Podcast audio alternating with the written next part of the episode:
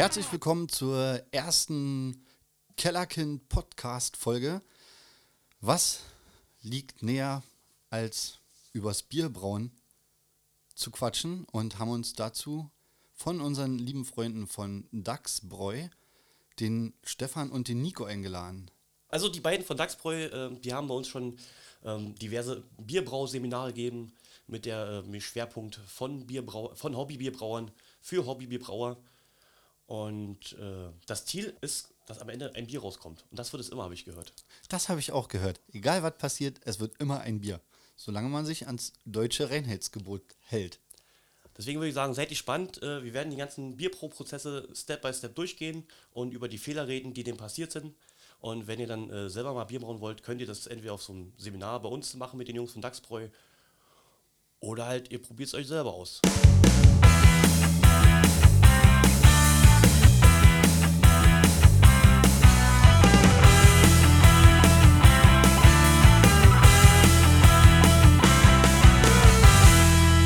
Hallo Stefan, hallo Nico. Wie geht's euch? Seid ihr gut angekommen? Ja. Prima. Ja, vielen Dank. Hallo. Schön, dass ihr da seid. Ähm, gleich direkt die erste Frage. Darf in Deutschland jeder Bier brauen? Ja. Also mit einer, mit einer Einschränkung, äh, man muss eine sogenannte Brauanzeige machen ans zuständige Zollamt. Für uns ist es der Zollamt in Felten. Man darf als Hobbybrauer 200 Liter Bier im Jahr steuerfrei brauen. Man darf auch mehr brauen, aber dann muss man die Biersteuer äh, abführen auf jeden einzelnen Liter Bier. Und man darf nur zum Selbstverbrauch äh, brauen. Also nicht zum Verkauf. Nicht zum Verkauf, genau. Ah, also wenn ich, ich zeige das an, darf 200 Liter im Jahr brauen Genau, du machst eine Brauanzeige ans äh, Hauptzollamt, dann kriegst du von denen eine Bestätigung, dass du erfasst bist. Du kriegst dann so eine Hobbybraunummer. Ich habe jetzt meine nicht im Kopf, aber ist auch völlig wurscht. Also. Und dann kannst du da losbrauen. Und ähm, das Hauptzollamt kann, glaube ich, sogar äh, von dir verlangen, dass du jeden einzelnen Braugang, den du machst, anzeigst.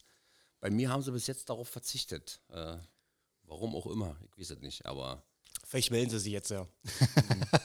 das also, kann natürlich sein. Ja, aber 200 Liter ja. Bier, ich meine, wenn du jetzt brauchst, dann, sag mal, dann brauchst du so in der 25-Liter-Klasse, das heißt also, äh, ja, da musst du schon ganz schön oft ja. brauen, dass du auf die 200 Liter kommst. Und, Ach, das ist schon Und wenn du jetzt zu mehreren bist, dann addiert sich das ja, ne? Zu dritt sind 600 Ach, ja. Liter, ne? Und dann musst du aber erstmal Deswegen der Gemeinschaftsgedanke, jetzt verstehe ich das erstmal. Mhm. Also wir sind das mal durchgegangen, wir kommen mit den 200 Liter pro Person pro Jahr gut hin. Ähm, das passt schon. Und für alles darüber hinaus müsste man dann pro Hektoliter eben äh, eine gewisse Steuer zahlen. Ah, okay. Habt ihr alle so eine Anzeige ja. abgegeben? Ja, okay, genau. Sonst äh, dürftet ihr gar nicht. Genau, also ich glaube auch, das Hauptzollamt ist zufrieden, wenn man diese Anzeige überhaupt stellt, dass ja. nicht allzu viel schwarz gebraut wird. Ja, man, macht, man macht die immer am Anfang des Jahres und dann muss man noch, ähm, wenn man jetzt die zweite Brauanzeige macht, muss man noch sagen, wie viel hat man denn im letzten Jahr gebraut. Muss man kurz zusammenzählen. Kommt es vielleicht auf 160 oder 180 äh, Liter oder so. Ne? Also ich habe die 200 Liter noch nie überschritten. Ah, okay. Na gut, das klingt, auch, das klingt auf jeden Fall machbar. Also, ach, nicht schlecht, nicht schlecht. Ja, und notfalls braut die Frau halt auch noch mit. Also das, man kriegt ja da immer Leute dazu, die auch noch 200 Liter brauen. Und na, na, na, na. nee, aber das ist, ähm, das ist relativ einfach. Also man macht die Anzeige und ist fertig mit der Welt. Und dann ist man im legalen Bereich und dann ist halt gut. Ja, wir sind ja quasi schon direkt ins äh, juristische Thema fast schon eingestiegen. äh, was mich eigentlich interessieren würde, wie seid ihr denn eigentlich zum äh, Bierbrauen gekommen? Also man wacht ja morgens nicht auf und sagt so, komm Nico, hm. Fasse geholt, weil also, schrotet und Action. Ja, kann ich gerne äh, darauf antworten. Also die Idee ist bei uns im Frühjahr, äh, Frühsommer 2017 entstanden. Ähm, wir haben uns, also wir sind beide schon lange Bier begeistert. Wir kennen uns ja jetzt auch schon ein paar Jahre und haben dann einfach gesagt, Mensch, das wäre doch mal cool, ein eigenes Bier zu brauen. Und haben dann den, unseren Nachbarn André und einen guten Freund von Stefan und mittlerweile auch ein guter Freund von mir äh, eingebunden. Der war auch sofort davon begeistert und dann hat sich das so ein bisschen entwickelt. Wir haben uns alle belesen nach und nach und haben dann, ich glaube, es war Juni dann 2017, beschlossen, wir machen das. Nicht jetzt lange quatschen, sondern wir machen einfach. Und dann habe ich dann äh, die Zutaten bestellt Und wir haben den ersten Braugang dann im Oktober 2017 durchgeführt. Was war das für ein Bier? Weißt du das noch? Ja, das waren, wir haben, um die Abläufe und Prozesse kennenzulernen, uns erstmal auf sogenannte Braukits äh, ähm, reduziert, kann man heute im Nachgang sagen. Das, das kriegst du also praktisch fertig gekauft, alles, was du für dieses Bier brauchst. Du sagst nur, du willst jetzt ein, ein rötliches Bier brauen oder ein Lagerbier oder ein Pilsner Bier und dann packt dir da einer in so einem Versandcenter alles zusammen. Da hast das geschrotete Malz drin, die Hefe drin, die Hopfen drin und du musst dann nur noch diesen Prozess durchlaufen. Und das war für uns natürlich zum Einstieg, äh, ja, also perfekt. Also würdest du das auch so empfehlen, wenn, wenn jetzt mal komplett von Null anfängt, äh, so ein Braukit oder Definitiv. Also weil es ist für, es ist für die entsprechende Braumenge, die man vorhat, sind genau die richtigen Mengen da. Also man hat die richtige Menge Malz, man hat die richtige Menge Hopfen. Klar kann man sich die Rezepte auch im Internet suchen, aber ich denke, für den Einstieg ist es sehr motivierend, weil dieses Bier in der Regel gut zu brauen ist und dementsprechend auch gut gelingt. Und man startet mit einem Erfolgserlebnis. Bei uns waren die ersten Biere auch lecker. Also die haben geschmeckt und haben uns dementsprechend motiviert, weiterzumachen. Ja, das ist, ähm, kann ich so nicht ganz unterschreiben, Nico, aber ähm, wenn du zum Beispiel mit uns ein Brauseminar mal gemacht hast, dann kannst du das auch ohne, ohne diese Kids machen, dann weißt du, wie die geht. Das Interessante daran, dieser Brauprozess ist sehr vielschichtig. Du hast äh, manchmal eine Stunde lang nichts zu tun und dann kommt wieder in 20 Minuten, da überschlägst du dich beide. Und das muss Routine, da muss Routine drin sein. Und dann wird es auch ein gutes Bier. Und äh, das ist natürlich dann, sag mal, wenn du jetzt so wirklich nach einer Anleitung brauchst, idiotensicher, so, dann, dann, wenn du für dich lernst alleine, ne? aber für die Leute, die mit uns ein Brauseminar gemacht haben, den haben wir eben mal vorher gemacht. Wenn die Mhm. aufgepasst haben, dann könnten die theoretisch auch sich gleich mit einem eigenkomponierten Bier äh, äh, befleißigen. Gut, also ich würde das äh, gerne mit dem äh, Hello Fresh-Thema vergleichen. Ähm, dort bekommt man ja Kochboxen, wo genau die richtige Menge von jeder Zutat da ist, um für drei, vier Personen zu kochen. Und äh, wenn man das ein paar Mal gemacht hat und dann merkt, oh, die Gelicht, äh, Gerichte gelingen gut, die sind super, äh, dann ist man auch motiviert und sagt, man verändert hier und da mal eine Zutat und äh, fängt dann eben an, selber zu gestalten. Und deswegen als Anfang ist es, denke ich, gut. Aber langfristig hat Stefan natürlich völlig recht. Ein Seminar von uns zu besuchen ist nie, äh, also ist immer eine gute Idee und äh, kann ich jedem nur empfehlen. Ja, super, dass du gerade, äh, wir reden ja gerade schon von den Seminaren bei euch, äh, das haben wir noch gar nicht äh, weiter jetzt besprochen. Äh, Stiefel, vielleicht kannst du mal kurz zusammenfassen, eigentlich, wie wir A, die Jungs äh, kennengelernt haben, was es eigentlich mit den Seminaren auf sich hat. Und dann könnt ihr noch mal einsteigen und das nochmal vielleicht noch ein bisschen äh, vertiefen. Sehr gerne, Tommy. Äh, schön, dass du fragst. ja, genau. Wir haben, ähm, wir haben nämlich den Stefan und den Nico kennengelernt ähm, als Hobbybrauer Dachsbräu bei uns im schönen Ortsteil Lenitz. Äh, und die geben halt gerne Brauseminare. Und diese Brauseminare, die sind tatsächlich großartig, denn äh, jeder macht halt jeden Schritt auch selber mit, jeder Teilnehmer. Und äh, ja, so, so haben wir die halt kennengelernt und am Ende hat, ja, sind eigentlich immer, also es sind fast immer Freundschaften entstanden sogar, ne? Definitiv. Von, Vielen Dank. von, ja. von Fremden, also mit, auch mit den Teilnehmern irgendwie. Das, Mhm. Man bleibt halt immer hinterher in Kontakt. Das ist ziemlich cool. Und halt äh, das äh, Besondere daran ist halt bei euch, bei den Seminaren, so wie Stefan schon sagte, du kannst halt, also jeder, jeder Teilnehmer nimmt auf jeden Fall was mit und guckt halt Mhm. nicht nur zu, sondern macht mit und äh, muss jeden Schritt irgendwie einmal machen. Ja. Das ist schon, das ist schon ziemlich geil auf jeden Fall. Ja, also da würde ich direkt nochmal einhaken. Ähm, Das war auch unsere Motivation, so ein Seminar selber anzubieten, weil ich habe in Vorbereitung auf unsere Brautätigkeit ein Seminar in Berlin besucht und da waren wir eben 16 Teilnehmer und im Endeffekt haben wir nur von weitem zugeguckt, wie der Braumeister da das Bier gebraut hat. Und da war man an dem Prozess nicht wirklich betei- beteiligt. Also klar haben wir irgendwie gesehen, wie das funktioniert, aber äh, mein Anspruch war es halt irgendwie, das den Leuten so nahe zu bringen, dass sie danach in, in der Lage sind, es selber zu machen. Und dementsprechend dann äh, sofort der Wunsch, das auch komplett äh, zu, anzubieten. Das finde ich ganz witzig, äh, denn ich werde ja quasi öfter mal gefragt im Kellerkind, wann immer wieder ein Brauseminar ist oder wie das dann so abläuft.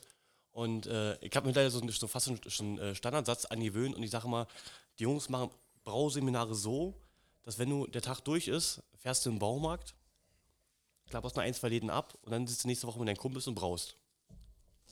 That's it im Prinzip. So, so verkaufe ich zumindest. Ihr könnt mich gerne korrigieren, wenn ich das falsch Nee, verkaufe. also im Prinzip ist es so. Also, so, Nee, also das ist äh, völlig korrekt. Also ich bekomme heute noch WhatsApp-Nachrichten von äh, unserem ersten Brauseminar von zwei Teilnehmern. Ähm, die schicken mir immer, oh, wir haben heute das und das gebraut und geil. äh, das läuft mittlerweile Richtig richtig, gut. Die treffen, also die haben jetzt auch ihre Brau-Community und treffen sich regelmäßig. Und äh, das, das freut einen natürlich jedes Mal wieder, wenn man das dann sieht. ja, das ist halt das Ziel erreicht. Also alles Ja. richtig gemacht, ne? Definitiv. Ja, ah, Ne, man tauscht sich dann immer noch mal aus, weil dann kommt noch mal eine Frage hier, was müssen wir bei der Gärung beachten? Wir haben dies und das Spezialbier und dann kann man sich noch mal austauschen, bisschen Expertenwissen verbreiten. Ja, Ja, da fragt man sich Ziel, Ziel des Brauens, ne? Das ist, ja- da habe ich mich selbst mich mal gefragt. Äh, und für mich ist so der Ansatz, äh, diese Bier trinken. Ja, also brauen ist ja die eine Sache, Bier trinken ist die andere. Und Bier trinken hat für mich in der Vergangenheit immer ein bisschen so einen schmuddeligen Charakter gehabt. So, ne? Und äh, bisschen was Verruchtes, ja. ah, saufen. Saufen halt einfach. Ne? nennen wir es doch beim Namen, Mensch. Man, muss, man Namen. muss manchmal das Ja, und Kind das auch ist ja- einfach beim Namen nennen. das, ist richtig. Und, und dieses Kind beim Namen nennen tut dem, äh, tut dem Getränk, aber äh, also wird dem nicht gerecht. Weil Mhm. Bier ist ein edles Getränk, muss man sagen. Also wenn man es trinkt. Wenn man es säuft, ist es was anderes. Wenn man nachher natürlich äh, irgendwie nicht mal gerade durch die Tür kommt, dann ist das völlig klar, dann hat man es übertrieben. Hat aber auch seine Vorteile. Ja, aber Bier ist, ist ein edles Getränk, finde ich. Ist auch sehr gesund. Wenn dieser Alkohol nicht drin wäre, wäre es noch gesünder. Aber gut, das ist nun mal so. Und das war für mich der Ansatz, äh, zu sagen, äh, jetzt machst du das mal selber, weil du wissen willst, wie das funktioniert und, und wo du, ja, was was damit zusammenhängt. Und je mehr Leute selber brauen und das anerkennen, dass das was edles ist, umso besser ist es. Also Bier ist, Bier zu brauen ist weitaus schwieriger als ein Essen zu kochen. Muss man ganz klar sagen. Den ne? Eindruck habe ich tatsächlich ein Essen, ja, wenn ich mit dem Salz natürlich dann ausrutsche, dann ist es vorbei. Aber ein Essen verzeiht Fehler, ein Bier niemals. Mhm. Aber, aber jetzt, auch, jetzt auch wieder, war da halt alter Spruch, ein Bier wird's immer. Darauf wollte ich gerade hinaus. Danke. Okay. Ähm, ja, wo wollte ich jetzt, wo wollte ich jetzt einhaken? Ähm, genau, und zwar äh, sprechen Stefan und ich auch schon sehr lange davon, dass äh, ähnlich wie beim Wein es in Restaurants eine Bierempfehlung geben müsste. Ja? Also, und äh, das ist genau der Punkt, das Bier aus dieser Schmuddelecke zu ziehen. Denn so ein Wein wird immer als edles Getränk betrachtet. Ja? Das- es wird immer gesagt, oh ja, die Weintrinker sind so, sind feine Herren, die äh, irgendwo im Restaurant und gehoben. Und die Biertrinker ist immer eher so im Arbeitermilieu Milieu verortet.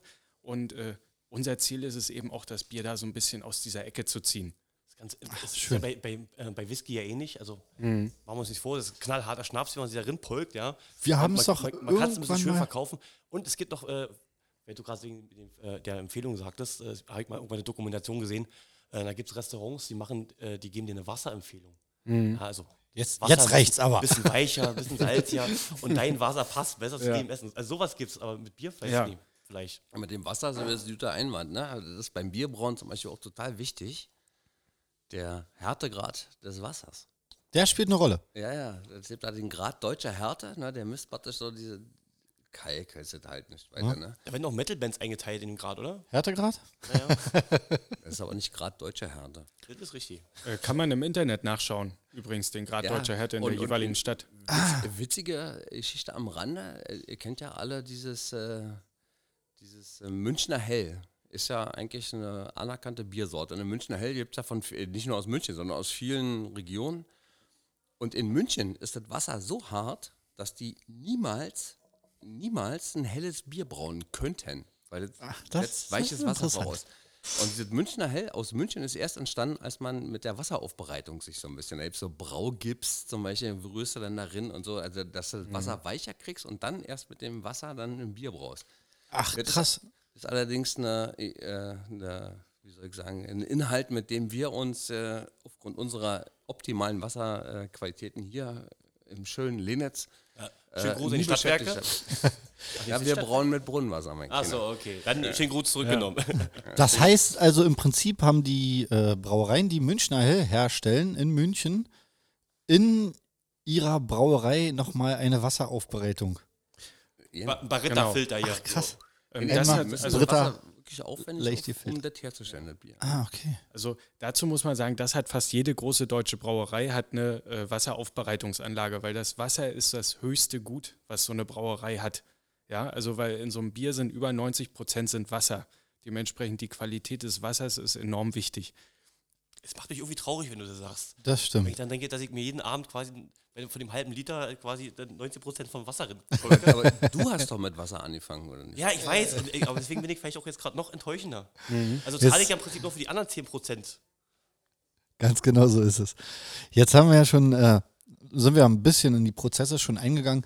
Ähm, gebt uns doch mal so, einen- so einen groben Abriss darüber, äh, was man halt äh, machen muss, um halt ein Bier zu brauen. Zuallererst musst du erstmal klar sein, was du für ein Bier brauen willst. Ja, das macht Pilsener, natürlich. Weizenbier. Gibt es denn so ein, sag mal, so, so, so, ein grobes Raster, was auf alle passt? Hätte ich jetzt auch so. Also ich würde auch sagen, wir gehen den Prozess einfach mal grundlegend durch, unabhängig von den Malzsorten, die man Ja, dann verwendet, genau, genau. Äh, Hopfensorten, sondern dass man einfach äh, grundlegend den Prozess durchgeht. Man hat am Anfang das, Das, das, äh, stimmt ja ja nicht, was du sagst. Du fängst ja am Anfang an, die Zutaten abzuwiegen. Und dazu musst du wissen, was du für ein Bier brauchst. Entschuldige bitte, aber Ja, äh, also ich, ich verstehe das, das geht aber dann schon sehr ins Detail. Also wir fangen ja heute eher, eher niedrigschwelliger an. Und also, also was, es, gibt, es gibt also Prozesse, die haben quasi irgendwie, glaube ich, jedes Bier ähm, gemeinsam. im Prinzip hat jedes Bier durchläuft die gleichen Prozesse, Prozessschritte. Und äh, dementsprechend würde ich das gerne sehr grob halten. Natürlich, wenn man ins Detail geht, gibt es immer wieder Unterschiede. Jedes Malz also wird anders behalt, behandelt dann im, im Maischprozess, aber die Grundschritte sind, sind immer gleich. also, Ja. also Bier, ein Bier besteht aus drei Zutaten: Malz, Hopfen und Wasser. Also so man denn nach dem deutschen Reinheitsgebot. Und. Hefe habe ich mal gehört. Genau. Ja, das ist dann die vierte, das ist aber eigentlich nur so ein, so ein, so ein Mittel Ja. zum Zweck. Man kann auch ohne Hefe brauen, dann musst du halt den Bottich nur neben eine Brauerei, äh, neben eine, eine Bäckerei stellen. Da sind da genug Hefesporen drin, die das auch zum Gären bringen. Fällt dann quasi einfach unter technisches Hilfsmittel, sagt man, glaube ich, in der äh, Genau. Lebensmittelindustrie. Also die Ich Hefe würde mich jetzt auf biologisches Hilfsmittel äh, einigen wollen mit dir, aber. Entschuldige bitte. Aber Also die Hefe stand ursprünglich nicht im Reinheitsgebot, sondern wurde nachträglich dazugefügt, weil man früher noch nicht wusste, dass die Hefe überhaupt dafür verantwortlich ist. Wird, die- wird die denn heute, ich bin mir gar nicht sicher, wird die denn heute deklariert, die Hefe, als Ja, ja, sie wurde später, ich muss ehrlich gestehen, ich weiß gerade nicht das genaue Jahr, wann sie zugefügt wurde, aber sie wurde erst später dem Reinheitsgebot zugeführt, Das Reinheitsgebot ist von wann? von 1516. 12, 16? Das ist korrekt. Ich wollte das nur mal hören. Sehr gut. Ja, also wie gesagt, ähm, die Zutaten sind Malze. Malze ist nichts weiter als im Ursprung Gerste, die dann nochmal verkeimt wird, geröstet wird und die, die Gerste, äh, dieses Malz äh, schrotet man dann. Das ist so ähnlich wie eine, ja, wie, wie eine Mehlmühle, nur ein bisschen grober. Man, man, man, man, äh, man bricht das Korn nur auf. Ne, sodass also die Oberfläche sich ein bisschen vergrößert und dann hat man sein Schrot. Kann ich das mit einer Kaffeemühle auch machen? Ah, haben wir versucht, aber geht in die Hosen. Okay, okay das war so mein erster Du brauchst Gedanke. wirklich eine Schrotmühle. Wir haben Ja. uns Okay. die gekauft, so mit so einem Trichter dran und einer Kurbel und so. Und äh, man stellt sich die Malzsorten zusammen, je nach seiner Sorte, die man brauen will. Also wenn man Pilsener Malz äh, brauen will, nimmt man halt nur Pilsener Malz und, und dann schrotet man das. Und dann, dann fängt dieser Maischprozess an. Ja, das ist jetzt auch wieder, das, äh, soll ich das erklären? Das ist praktisch, man, man, man, man erwärmt äh, eine gewisse Menge Wasser auf eine Temperatur, also zum Beispiel 45 Grad, kippt dieses fertig geschrotete äh, äh, Malz darin, rührt schön um und lässt es mal erstmal 10 Minuten, Viertelstunde da stehen.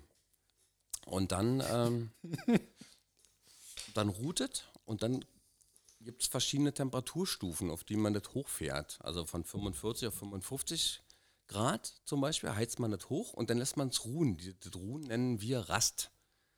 Da gibt es eine Eiweißrast, eine Maltoserast und eine Verzuckerungsrast. Diese Rasten sind im Grunde dazu da, die, die fermentierbaren Zucker, also fermentierbar heißt äh, Zuckersorten, die, äh, die eine Hefe ähm, fressen kann, um daraus den Alkohol zu machen, das wollen wir ja letztendlich erreichen, ähm, um diese Zucker aus diesem Malz rauszulösen. Ne? Wenn, man das, wenn man das gleich hochheizt auf, was weiß ich, 65 Grad, dann lösen sich nur bestimmte Zucker. Wenn man verschiedene Stufen einbaut, lösen sich wieder andere Zucker. Und damit steuert man so ein bisschen den Geschmack eines Bieres. Also ein Pilsner Bier zum Beispiel fängt mit 45, 55, 62, 68, 78. Ein helles zum Beispiel, das heizt du das hoch auf 72, lässt das da anderthalb Stunden stehen bei 72 und dann bist du fertig mit der Welt. Also das ist so, da, da muss man sich ja ein bisschen belesen und so schmecken die Biere. Also ein helles zum Beispiel schmeckt ja sehr weich, ein Pilsner schmeckt sehr herb. Das liegt ein bisschen am, am, äh, am Hopfen auch, aber das liegt auch ein bisschen an der, am Malz. Und dieses Maischen ist halt so ein Prozess, den muss man einfach durchlaufen und zwar stur nach dem vorgegebenen äh, äh, Rezept.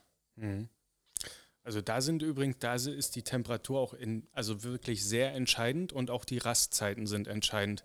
Weil wie Stefan schon sagte, ist es wichtig, dieses Korn so weit wie möglich auszuwaschen. Also Ah, ja. möglichst alle Zucker, die in diesem Korn drin sind, weil die Zucker machen hinterher den Geschmack, sie machen den Alkohol oder äh, bilden die Grundlage für den Alkohol, der dann produziert wird. Dementsprechend ist dieser Maischprozess ganz entscheidend und äh, da muss man auch hochkonzentriert sein, weil die Temperaturstufen jede für sich einfach ihren, ihren wichtigen Grund haben. Aber da geht es dann sehr, sehr stark in die Bio, ja, Biochemie rein.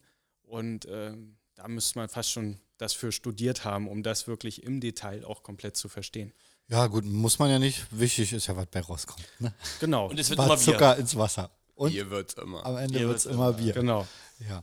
Ja, dann ist dieser Maischprozess, den Stefan eben beschrieben hat, immer bei 78 Grad beendet, weil bei 78 Grad kann man davon ausgehen, dass es sich um ein sicheres Lebensmittel handelt, weil dann alle Bakterien, Legionellen, was auch immer sich dort bilden kann, abgetötet ist. 78 Grad. 78 Grad. Und bei dieser Temperatur trennt man die festen von den flüssigen Bestandteilen und das nennt sich dann das Läutern. Dort wird dann quasi ein natürlicher Filter gebaut und äh, das ausgewaschene Korn, was dann hinter übrig bleibt, ist der sogenannte Treber, den man dann in der, äh, als Viehfutter verwendet in Bäckereien. Verschwenderei, wollte ich gerade sagen. Also ich kann Also- mich an ein hervorragendes Reberbrot von dem letzten äh, Braugang erinnern. Ja, Und, äh, ich finde, es ist quasi ein mindestens genauso wertvolles Produkt, was da am Ende rauskommt, als das eigentliche Bier. Wie das Bier selbst, das stimmt Ja, allerdings. Das stimmt übrigens, ja, weil das ist ja praktisch das ist also Vollkorn, ja, weil das ist ja ein aufgebrochenes Vollkorn mit ganz wenig Kohlenhydraten, weil die haben wir vorher rausgeholt. Also, stimmt. Ja, richtig. Was Stimmt. Gibt das eigentlich nicht. Also, so ein, Ach, wirklich, also, Aber Pro- Problem ist natürlich, wenn du quasi das Vollkorn äh, genießt, weil du gesund ernähren möchtest und dir dann quasi Kohlenhydrate hinterher über eine Mollerin kippst, dann bist du auf Null am Ende. dann bist du auf bist Null. du, ganz ehrlich, also wieder alles richtig Das gemacht. ist halt die Ausrede eines jeden Biertrinkers. Also Bier trinken und ein Treberbrot essen. Dann bist du wieder auf Null. Ja, man muss halt auf eine ausgewogene Ernährung achten. Und Richtig, das ist es richtig. dann in diesem Fall auch. Ne, auch nie bei einer Sorte bleiben, auch mal eine andere Sorte trinken. Richtig, ganz genau so ist es. Okay, Aber, aber Treberbrot ist nicht das Einzige. Es gibt viele andere Sachen noch. Also äh, Treberschnitzel zum Beispiel. Also, Schnitzel, Treber, äh, warum, warum bin ich denn nie auf die, die auf Treber Schnitzel? Das klingt großartig. Also Genau. Stefan, Das deine Schnitzel, deine Ja, Schnitzel sind der? Hammer. Äh, das das heißt, ist- heißt quasi, ich nehme Schnitzel, ein Ei und dann in den in Treber. den Treber rein. Genau. Das klingt total Dann geil. ist das mit Treber paniert, anstatt, anstatt mit Semmelbrösel. Und da sind keine Kohlenhydrate drin. Du, ich habe noch ein halbe Kilo Treber im Kühlschrank, das muss ich, glaube ich, jetzt direkt am Wochenende ausprobieren. Ja. Was, was ich eigentlich Hast, gerade und mache. hast du eine Fritteuse zu Hause? Nee, Nein, eine Pfanne tut's auch. Pfanne, Butterschmalz rein. Geht super geil. Wunderbar. Butterschmalz auch äh, besser als. Wird eh Besser Butterschmalz. Äh, genau. Wir schweifen kurz ab. Ich würde mal kurz, äh, wir wollen ja die Prozesse, durch- ich würde mal kurz zusammenfassen. Also wir haben das, wir haben das, äh, die Gerste, die vermalzt wird. Also sie wird quasi feucht gemacht, sie keimt, Keimprozess wird unterbrochen, dann kommt es in den Ofen, wird geröstet Richtig. und je nach Richtig. Röstungsgrad gibt es dann auch die Farbe. Wobei mit dem Prozess hast du als Hobbybrauer nichts zu tun. Das macht die Industrie. Ich will, so, ich will, okay, das macht die Industrie. So. Aber das hast du äh, sehr gut erklärt. Das ist Genau der so ist es. Und So, je, das- nach, je nachdem, wie lange es gegart wird, wie lange es keimen gelassen wird, äh, je nachdem entstehen verschiedene Malzsorten. Genau, so, so habe ich quasi aus Gerste Malz gemacht. So, ich sag- Aber wir Hobbybrauer kaufen natürlich. Wir den kaufen Mais. das, wir kaufen es aber ungeschrotet und machen das dann selber. Weil Selbstverständlich. ähnlich wie beim Kaffee ist einfach das Frische Aroma entscheidend. Und das Aroma geht sehr schnell verloren. Dann, haben wir, Also- dann haben wir das, das Malz und äh, bringen das erstmal auf, äh, auf Temperatur in, in mehreren Raststufen und haben jetzt quasi, sind wir gerade an dem Punkt, wir waren jetzt gerade beim äh, Läuten, hast du gesagt, äh, Ja. wir trennen jetzt quasi die flüssigen und die festen Teile durch das Läutern, wo im Prinzip die, die, die Schrotteile und die Schalen äh, das Filtermaterial Genau, es bildet, eigentlich... si- es bildet sich ein völlig natürlicher Filter, wo man oben die, die, äh, fein, die, die feineren Bestandteile hat, unten werden sie dann immer gröber. Und diesen Prozess lässt man das Bier dann immer, also so oft durchlaufen, bis man irgendwann eine, eine sehr klare Würze hat, eine klare Brühe. Ja. Und äh, die gibt es doch, gibt's doch in Würfeln, oder? Im Laden habe ich da gesehen. Ja, Klare Würze, Brühe. Würze war schon richtig. Würze, Also Würze diesen- ist der richtige. Diesen Läuterprozess kann man verbal kaum beschreiben. Also das muss man mal gesehen haben. Ne? Mhm. Also man, wie gesagt, es läuft, das ist wie so ein Sandfilter. Ne? Ja. Nur als äh, Austreber halt. Ne? Und da kippt man es oben rein und läuft es unten wieder raus. Und das macht man dann 20, 30, 50, 80 Mal, bis das Bier, bis die feinen Bestandteile aus, dem, aus, der, aus der Würze raus sind und das eine klare Flüssigkeit ist. Okay, und dann haben wir Bier. Also das Die ist Würze. übrigens, das ist übrigens, genau, Würze. das ist der Prozess, der auch bei den Teilnehmern immer wo, das Staunen hervorruft, ja, weil man am Anfang eine sehr trübe Flüssigkeit noch hat und nachdem dieses, diese Flüssigkeit diesen Filter dann ja 20, 30 Mal durchlaufen hat, einfach immer klarer wird und irgendwann hat man genau diese klare Flüssigkeit, wo der, wo man schon sagen würde, ja, das sieht aus wie Bier und äh, jetzt können wir weitermachen. Und das ist auch der Moment, wo du das erste Mal dann die Farbe von dem zukünftigen Bier sehen wirst. Ne? Also wenn du jetzt zum Beispiel ein Schwarzbier brauchst, also Röstmalze drin sind, die sind dann also nur ein bisschen länger geröstet als so andere, dann wird das eine schwarze Flüssigkeit. Wenn du jetzt ein rotes Bier brauen willst, wo ich jetzt zum Beispiel ein Fan von bin, dann wird es langsam eine klare rote Flüssigkeit. Wenn du ein Pilsener Bier brauchst, dann wird es halt so goldig. Und das ist wirklich das ist auch für mich heute noch so meine der, Lieblingsfarbe. Das ist ja goldig. ja. Das ist für mich heute noch immer so, so, so ein Moment, dieses Läutern so, ne? Also, das, Das ist immer wieder faszinierend. Also ich erinnere mich jetzt einfach nur an letzte Woche, als wir wieder gebraut haben und wir diesmal wieder ein leuchtend rotes Bier, ein fränkisch rot gebraut haben, weil ich, zu, also weil wir diesmal zum ersten Mal ein sogenanntes Melanoidin-Malz verwendet haben, welches die rote Farbe verursacht. Und das ist immer wieder total super zu sehen, wie dann diese Flüssigkeit so leuchtend rot ist und man freut sich einfach nur auf das fertige Bier. Ist das, also, äh, wir haben die Pro-Prozesse noch nicht ganz durch, aber würdet ihr sagen, ist das jetzt der Moment, also ich glaube, in so einem Prozess gibt es ja einen Moment, wo, wo man feststellen kann, ja, geil, ist besser geworden als sonst oder schlechter geworden oder, oder das ist äh, super cool. Ist das der Moment beim Läutern oder kommt der später oder nee, früher? da, da, Also noch vor dem Trinken meine ich, also es wird ja wahrscheinlich, dann wird ja die finale Entscheidung äh, getroffen. ja, das kommt drauf an, äh, also was du so für Ansprüche an so einem Bier hast. Wenn du das wirklich nur rein auf den Geschmack gehst, kann ich deine Frage ganz klar mit Nein beantworten. Das ist, da, da, da, da. Aber wenn du so ein optischer so, so ein Mensch bist wie ich, der auch Biere nach, der, nach dem Aussehen beurteilt, ne? Also ob das jetzt Bernsteinfarben ist oder schwarz. Oder ein schönes mit, Blondes. Mit einem leichten Rotstich oder ein richtig rotes. Dann, dann gebe ich dir recht, dann ist es genau der Moment, wo du das erkennst. Okay. Ja. Wie stelle ich mir diese Leute jetzt äh, praktisch vor? Ich habe Also wir, die wir Mai- arbeiten ich hab zum gekocht, Ja. hab einen Topf, unten einen Zapfhahn dran, oben der natürliche Filter Genau, durch, also durch, durch das geschrotete Malz. äh, man baut sich quasi, also wir haben uns Zapf äh, unten ab ja. und kipp oben rein und, richtig, genau, und, äh, und das so lange, wie mir danach ist, bis, mir dir, der Arm bis dir abfällt die Farbe gefällt. oder mir die Farbe gefällt. Richtig. Okay, das, Oder, das oder du keine Lust mehr hast. oder einfach keine Lust. Was Ah, halt zuerst reicht so. Was halt zuerst eintritt. Ja, was halt zuerst eintritt. Ja. Okay, dann, dann haben wir geläutert. Richtig. Also wir haben uns da halt Leute einmal selber gebaut, ähm, die dann eben einen gewissen Durchmesser haben. Wir haben da zwei Millimeter für uns als optimale Größe, weil wir brechen ja im Von die Schroten Bohrung, von der Bohrung. nicht vom Eimer. Richtig, Sehr die gut. Bohrung. Äh, weil, ein wie, wie wir vorhin ja gesagt haben, das Malz wird ja geschrotet und wir brechen die Oberfläche auf. Und zwei Millimeter ist genau die Größe der Löcher, wo diese Körner hängen bleiben, aber noch Luft lassen, dass die Flüssigkeit durchfließen kann. Wie viele Löcher, also wie viele Eimer habt ihr verbohrt, bis ihr das rausgefunden habt? Ähm, also einmal haben wir es ganz schlecht gemacht. Da waren die Löcher viel zu groß. Drei, glaube ich, ja. Drei. Drei. Drei. Also die ersten beiden Versuche waren äh, nicht so gut und, äh, Ja. und dann, äh, also der dritte und der vierte sind perfekt, aber die sind aber identisch gebaut. Mhm. Aber es gibt auch, äh, das kann man auch fertig kaufen, das sind dann so Schläuche, die haben dann so Löcher drin in der, wie so eine Art Drainageschlauch oder Sprühschlauch, andersrum. Ah ja.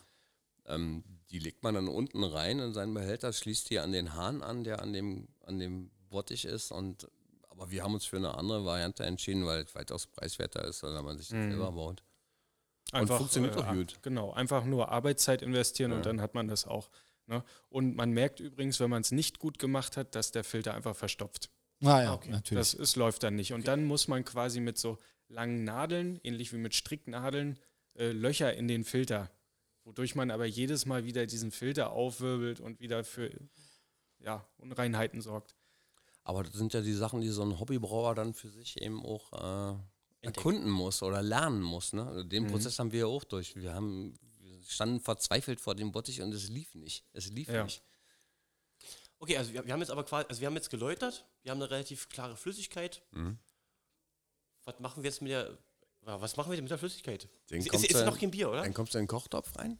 Dann kommt sozusagen der nächste Prozess, das ist das sogenannte Hopfenkochen. Da wird praktisch diese Flüssigkeit dann erstmal, also diese Würze nennen wir das, wird dann zum Kochen gebracht. Und dann wird nach bestimmten Zeiten werden bestimmte Hopfensorten zugegeben.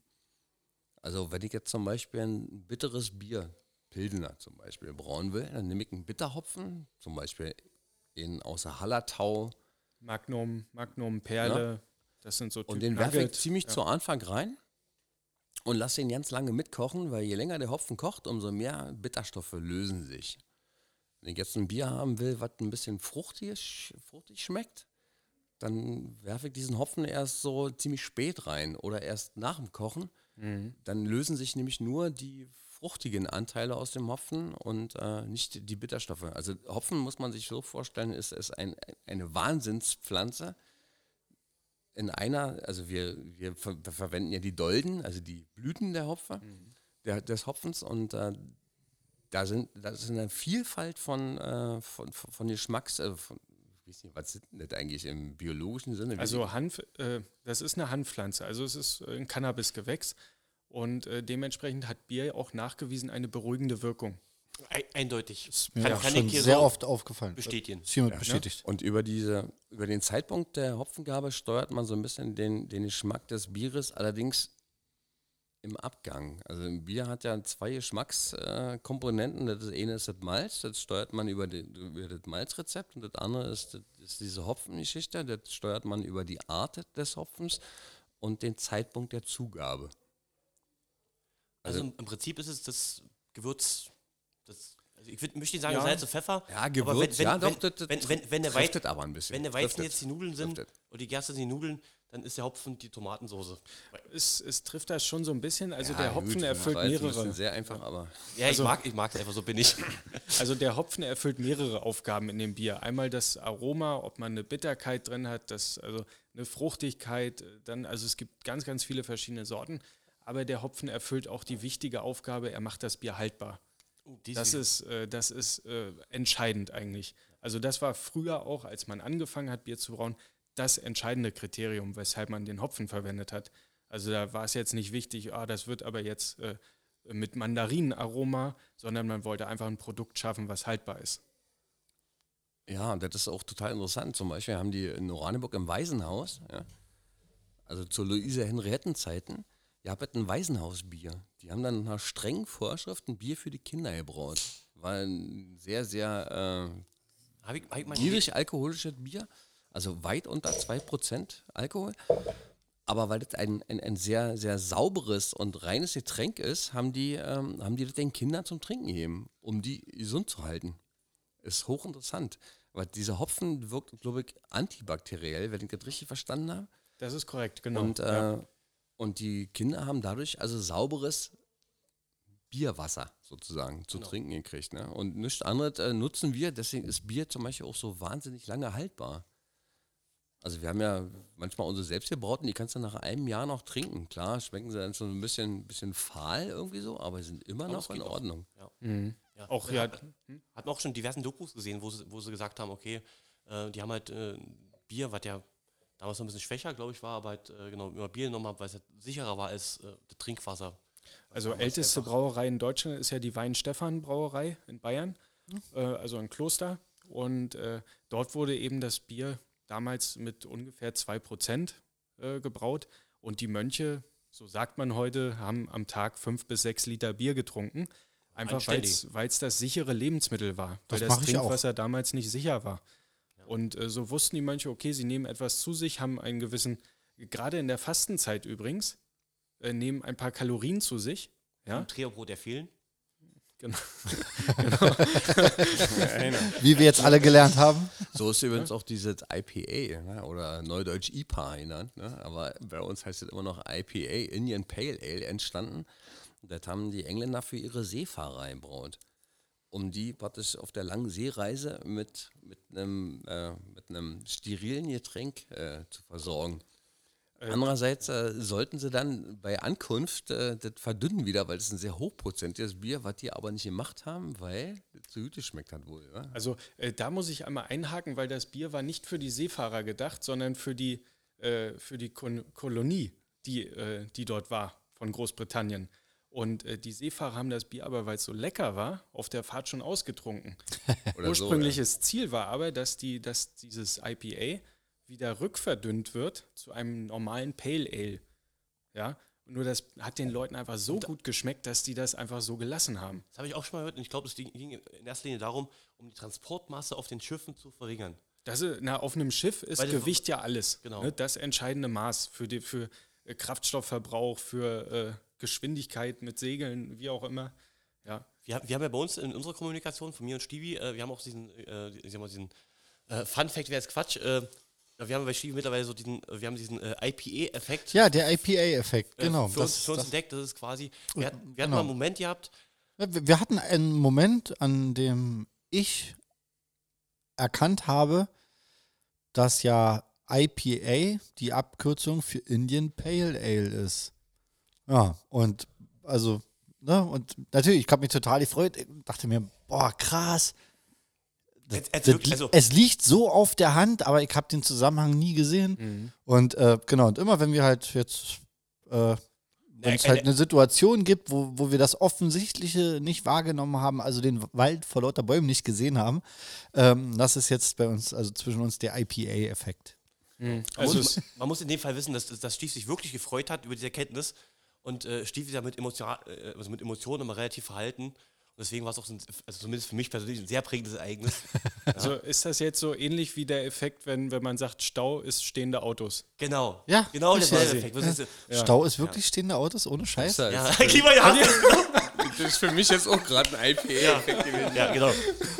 Steht auch, Okay, ja, ja. okay, Ja, krass, äh, gerne krass, doch, gerne krass, krass. Das, das, das, meine sehr verehrten Damen und Herren, ist der IPA-Effekt. Ja, Genau. Genau. geil. Ja, Krass, Jüter, Mann. Jüter, Jüter sagt, Mann, Jüter ist ja gleich krank. Direkt ein Beispiel Großartig. geliefert, großartig, Ja, Nico. äh, du, hast du eigentlich studiert? Äh, ja, unter Natürlich, man, man merkt's, man merkt's gleich. Großartig. Falls ihr euch wundert, was hier die ganze Zeit so klappert zwischendurch, wenn wir schon über das Bierbrauen reden, dann trinken wir selbstverständlich auch Bier dabei. Äh, Im Prozess waren wir beim Hopfenkochen. Prost. Also Lasst uns doch erstmal alle einen Schluck nehmen. Prost. So viel Zeit muss sein. Angucken. So viel Prost. Zeit muss sein. Wohl sein. Das war diese sogenannte Spannungspause. Richtig, ganz genau so ist es. Nichts, vor dem man sich fürchten müsste. Ähm, Hopfenkochen. Nico. Genau, das war der Punkt. Also wir, äh, Stefan hat ja vorhin schon erklärt, äh, dass beim Hopfenkochen äh, zu verschiedenen Zeitpunkten Hopfensorten dazugegeben werden. Ähm, am Anfang die bitteren Hopfensorten, bei einem Pilz zum Beispiel. Je länger der Hopfen dann mitkocht und je intensiver der Hopfen ist, umso bitterer wird das Bier dann auch. Und äh, eher zum Schluss werden die Aromahopfen dazugegeben und äh, können dann, also gibt es halt diverse Hopfensorten in alle möglichen Geschmacksrichtungen. Mandarine, äh, also viel eigentlich in die Zitrusrichtung. Gras, äh, Grashopfensorten gibt es auch, zum Beispiel beim Saatzer. Ne? Der den- Saatzer, den kenne ich. kennen wir. Der Saatzerhopfen ist, Ja. ist äh, tatsächlich, also meine Lieblingsbiere verwenden, äh, bei, bei meinen Lieblingsbieren wird meistens äh, der Saatzerhopfen verwendet tatsächlich. Richtig, also nehmen wir, äh, wir wollen hier keine Schleichwerbung machen, aber Budweiser, Pilsener Urquell, um mal zwei da zu nennen. Genau, das, was wir am Hahn hatten, äh, Lech, war auch äh, eindeutig rauszuschmecken, dass der Saatzerhopfen da verwendet wurde. Wir sind gerade beim Hopfen, ne? Wir haben ja, wir haben ja irgendwann mal angefangen, die Hopfensorten, die hier so in der Umkreis äh, so wachsen, äh, zu ernten Sehr guter Punkt. und äh, um zu gucken wie, oder zu riechen, wie die schmecken. Also beim Hopfen ist es so, da, wenn du Hopfen kaufst, dann kriegst du halt so die Angaben, der schmeckt so und so und hat die und die den und den Alphasäurewert. Das ist so die, der Alphasäurewert ist der, die, die Intensität praktisch, die, die Geschmacksintensität des Hopfens.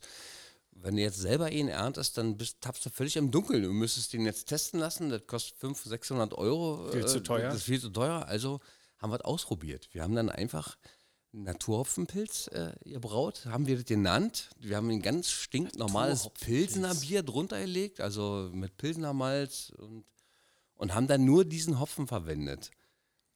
Und dann musste man ein Vierteljahr warten, bis das Bier reif war, um dann zu schmecken, dass das ein, Frucht, ein Fruchthopfen war.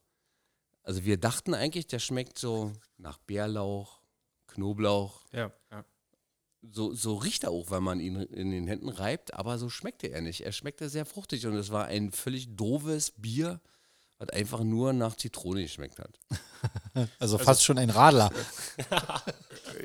Ja, nee, Radler ist ja Limonade drin, das machen wir ja nicht. Das- das nee, aber aber dann, der zweite Versuch war dann ganz interessant, da haben wir dann praktisch zu dem äh, Naturhopfen einen Bitterhopfen drunter gepackt. Und zwar zu Anfang. Erstmal den, den Bitterhopfen drunter und dann diesen Lenitzer oder Havelhausener Naturhopfen drin. Weltberühmt Und übrigens. das ist übrigens eins der besten Biere, die wir je gebraut haben, finde ich bis heute. Definitiv, also wirklich ein sehr gutes Bier. Aber da hat Stefan auch so eine Sache angesprochen am Bierbrauen, die wirklich manchmal schwer zu ertragen ist. Man muss drei bis vier Monate warten, bis man das Ergebnis seiner Arbeit wirklich in Gänze dann äh, schmecken kann. Und äh, das ist manchmal hart, weil man möchte dann immer zu früh schon und man weiß aber genau, man muss diese Zeit abwarten. Aber das ist doch nur zu Anfang ein Problem, oder? Wenn man da regelmäßig am Ball bleibt, dann hat man ja. Richtig, korrekt. Aber äh, wir, wir brauen ja auch eine Vielzahl von Bieren und ändern dementsprechend immer mal wieder äh, Zusammensetzung von Malzen, verschiedene Hopfensorten. Und dementsprechend ist es immer wieder was anderes und immer wieder spannend zu warten, was dann auch wirklich rauskommt. Habt ihr jemals ein Bier gebraut, was absolut gar nicht geschmeckt hat? Ja. Ist wirklich passiert? Leider ja, leider ja.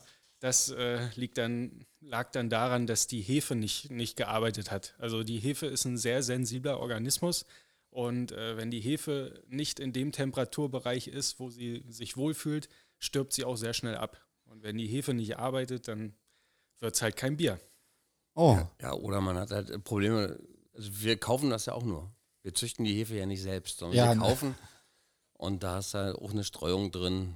Wie bei allen Lebensmitteln, die man kauft, da ist auch mal irgendwas bei, was dann nicht so ist, wie es sein sollte. Und dann hast du das Problem. Und wir haben schon, ich würde sagen, in Summe 75 Liter Bier weggekippt, die wirklich nicht trinkbar waren, weil sie einfach nur nach Hefe geschmeckt haben. okay. Apropos Hefe, ähm, wäre das der nächste Schritt nach dem Hopfenkochen? Ähm, das kommt dann danach, genau. Erstmal muss das Ganze runtergekühlt werden. Vielleicht können wir sonst den Prozess bringen wir einfach. Bringen wir Runter, zu- runterkühlen. Wenn, Also- wenn, wenn das der nächste Prozess ist, dann Ähm, machen wir genau mit Genau, dem weiter. also wenn das Hopfenkochen, ne, die Hopfen wurden zugegeben na, in verschiedenen Zeitpunkten, wie wir das jetzt eben schon erläutert haben. Wenn dieser Prozess abgeschlossen ist, der in der Regel ähm, 75 Minuten dauert, dann äh, wird das Ganze runtergekühlt auf 30 Grad ungefähr. Und bei der Temperatur wird dann die Hefe dazugegeben. Bei 30 Grad, das ist ja fast schon kalt. Also eigentlich Richtig. Eigentlich 27 Grad plus minus 3. Aber unsere Erfahrung ist, äh, Moment, Moment, 27 plus 3 ist 30. Das- ja, würde ich jetzt hier mal Stellung beziehen. Was? Da war wohl jemand Mathe-Leistungskurs. plus minus werden aber auch 24. Aber Das ist unsere, auch richtig. Unsere, Dankeschön. Unsere Erfahrung ist, äh, dass 30 Grad die optimale Temperatur ist für die Hefegabe. Und dann, äh, ja, dann Deckel drauf, äh, Gärröhrchen drauf und dann warten. Ja, und Der da, schwierigste. ähm, da jetzt ein, ein, ein Zusatz für, wenn man, wenn man sehr, sehr fruchtige Biere haben möchte, also ein typisches IPA, dann kommt jetzt der Zeitpunkt der sogenannten Kalthopfung. Dann gibt man, wenn das Bier bei oder diese Würze bei 30 Grad ist, nochmal eine Menge Aromahopfen dazu. Weil dann bei 30 Grad wird quasi dieses Aroma nicht mehr so zerkocht und äh, kann sich voll in dem Bier entfalten. Ich habe mal, weil wir gerade bei, bei dieser Hefezugabe waren, ich habe, es gibt ja diesen klassischen Begriff äh, obergärig, untergärig, äh, wo ich immer raten muss, wa- also ich habe da so eine ganz grobe Vorstellung, aber ich muss quasi immer raten, was denn was ist. Also ist im Prinzip nicht so, nicht so äh, sehr komplex. Ein untergäriges Bier äh, gärt zwischen 5 und 15 Grad und ein obergäriges Bier zwischen 15 und 25 Grad. Untergärige Biersorten sind zum Beispiel Pilz, Export. Obergärige Biersorten sind ein IPA, ein Weizenbier, Genau, also um mal das- so Beispiele okay, zu das nennen. passt ja, weil ich immer das Gefühl habe, dass man Pilz halt tendenziell im Winter braut. Habe ich mal irgendwie gesehen, gehört, gelesen, weiß ich nicht mehr, irgendwie wahrgenommen. Das ist, das ist völlig korrekt. Also das ist traditionell so angesiedelt, weil früher hatte man noch nicht die Kühlmöglichkeiten. Das heißt, man war auf den Schnee und die kalten Temperaturen angewiesen, weil man brauchte natürlich für die untergärige Gärung äh, eben eine Temperatur von optimalerweise 11, 12 Grad und äh, lässt sich natürlich im Sommer schwer reali realisieren. Wobei die Definition von den untergärigen und obergärigen Hefen eigentlich so ist, also wenn der Gärprozess zu Ende ist, dann liegt die abgestorbene Hefe bei dem untergärigen Bier unten in dem Gärbottich und beim obergärigen Bier schwimmt sie oben. Daher kommt dieser Name. Ah, okay. Ach, krass. Ich, ich, dachte, ich dachte, man hat irgendwann mit den unteren und oberen Temperaturen zu tun. Aber, Nee, eigentlich nee, aber, nicht. das- aber das passt ja. Das, Und äh, aber IPA-Effekt. Der IPA-Effekt. geschmacklich ist es so, dass die obergärigen Hefen seinen, seinen eigenen Geschmack entwickeln. Das, das, will man auch, dass da so die Hefe sozusagen nochmal eine Geschmackskomponente ist und bei den untergärigen sollte die besser überhaupt nicht in Erscheinung treten, die Hefe. Du darfst eigentlich gar nicht merken, dass sie da jemals mit im Spiel war, geschmacklich. Ah, deswegen, okay. deswegen mag ich wahrscheinlich, deswegen bin ich so ein Pilzfan wahrscheinlich. Ja, weil du untergärige Biere. Ja, Weil, was Bier, Magst. Bier angeht, bin ich da relativ einfach. Pilz, gutes Export, Da hörst du schon auf. Lager vielleicht noch, ja, je nachdem. Und dann ist aber bei mir auch Das Ende. sind übrigens alles untergärige Bier, die, die du gerade genannt hast. Ja, sehr hervorragend. Dann mag ich einfach keine Hefen. So.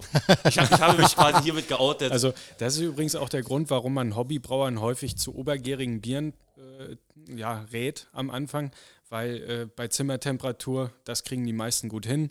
Ne? Man hat zu Hause meistens so um die 20, 22 Grad, äh, ist für eine obergärige Hefe optimal und dementsprechend in der Handhabung sehr einfach. Also Schöne Weizen zum ja, Beispiel. richtig, genau. Also wir müssen jetzt natürlich immer schauen, hat der Keller die entsprechende Temperatur? Müssen wir kühlen, müssen wir dazu heizen, äh, dass wir diese untergärige Hefe optimal arbeiten lassen?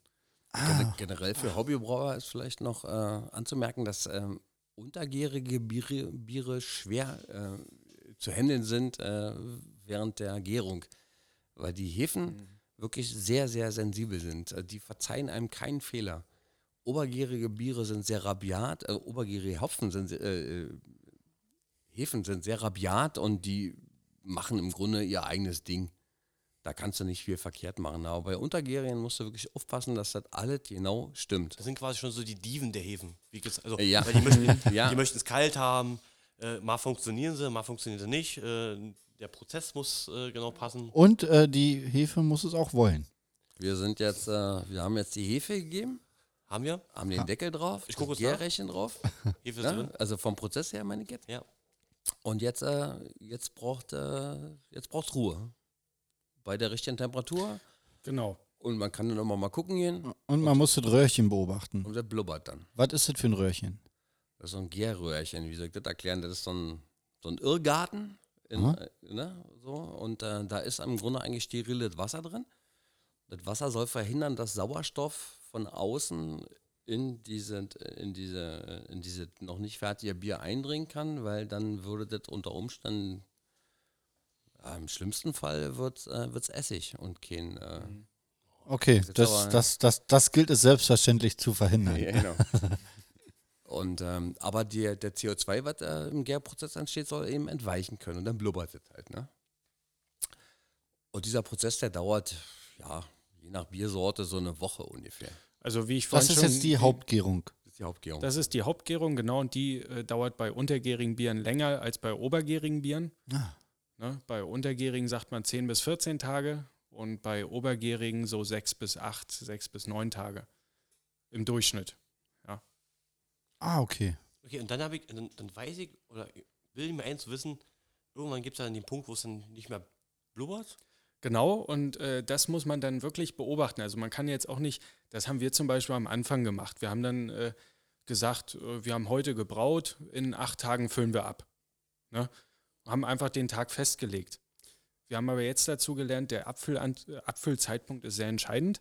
Und äh, wir müssen da genau drauf achten, ist die Gärung schon soweit, ist die Gärung abgeschlossen, können wir jetzt überhaupt schon abfüllen oder halt noch nicht. Also wir richten uns jetzt wesentlich mehr nach der Gärung. Kann man noch zu spät abfüllen? Nicht zwangsläufig, nein. Also äh, wichtig ist, dass man nicht äh, zu früh abfüllt, weil wenn die Hauptgärung noch nicht abgeschlossen ist und man füllt dann schon in die Flaschen ab, dann baut man Bomben, Bierbomben. Bierbomben. Bierbomben, das klingt interessant. Äh, ist es aber nicht. Nee, also für mich klingt es nur nach Verschwendung, wenn du mich fragst. Aber Ja, Richtig, genau. Eine Sache, haben also wenn sie nicht in mein Gesicht explodiert, möchte ich diese Bombe nicht benutzen. Eine Sache haben wir übrigens vergessen. Ähm, wichtig ist, äh, man will ja auch wissen, wie viel Alkohol dieses Bier hat. Ja, auf jeden Fall. Sehr guter das, Punkt, äh, ja. Und das kann man messen. Ne? Da gibt es so eine Spindel, das läuft im Grunde eigentlich äh, über die Rohdichte der Flüssigkeit, die man messen will. Und ähm, man misst eigentlich den Zuckergehalt in dem, in der, in dem, in der Flüssigkeit, die mal Bier werden will. Und man misst das sozusagen vor der Hauptgärung und nach der Hauptgärung. Und über die Differenz, das ist ja genau der Zuckergehalt, der von der Hefe sozusagen zu Alkohol verarbe verarbeitet wurde, kann man dann Rückschlüsse auf den Alkoholgehalt des Bieres. Äh, Genau, ich, ich, ich, ich habe ich hab das mal gesehen. Genau, ist im Prinzip wie so ein, wie so ein äh, Glaskolben, was so ein bisschen erstmal wie so ein Thermometer anmutet. Wie so Wie eine so ein- Pose beim Angeln. Oder wie eine Genau, Pole. genau. Das genau. trifft, Von, das trifft. von, der, ja. also, Das trifft, ja. Es sieht aus wie ein Thermometer. Äh, von der Bewegung her ist es wie eine Pose beim Angeln. Und äh, da stehen, da, da ist, glaube ich, unsere Bleikugeln drin.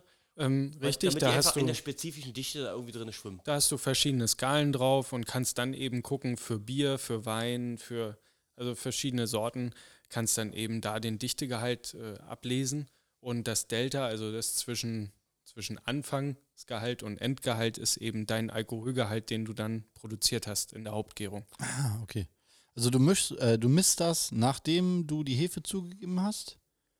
ja, im also- Idealfall vorher. Also Achso, der- vor, also vor, nach- vor, Bei, vor, der- bei der Bierwürze, glaube ich, oder? Also nach dem Nach dem Abkühlen. Ja. Nach dem Abkühlen. Wenn du, Nach wenn du bei 30 Grad bist, misst du das und dann kommt die Hefe dazu, dann wird das verschlossen, luftdicht mit dem Gärröhrchen obendrauf und nach der Hauptgärung misst man es erneut und äh, der Unterschied dann zwischen Endgehalt und Gehalt vorher ist dann quasi der Alkoholgehalt.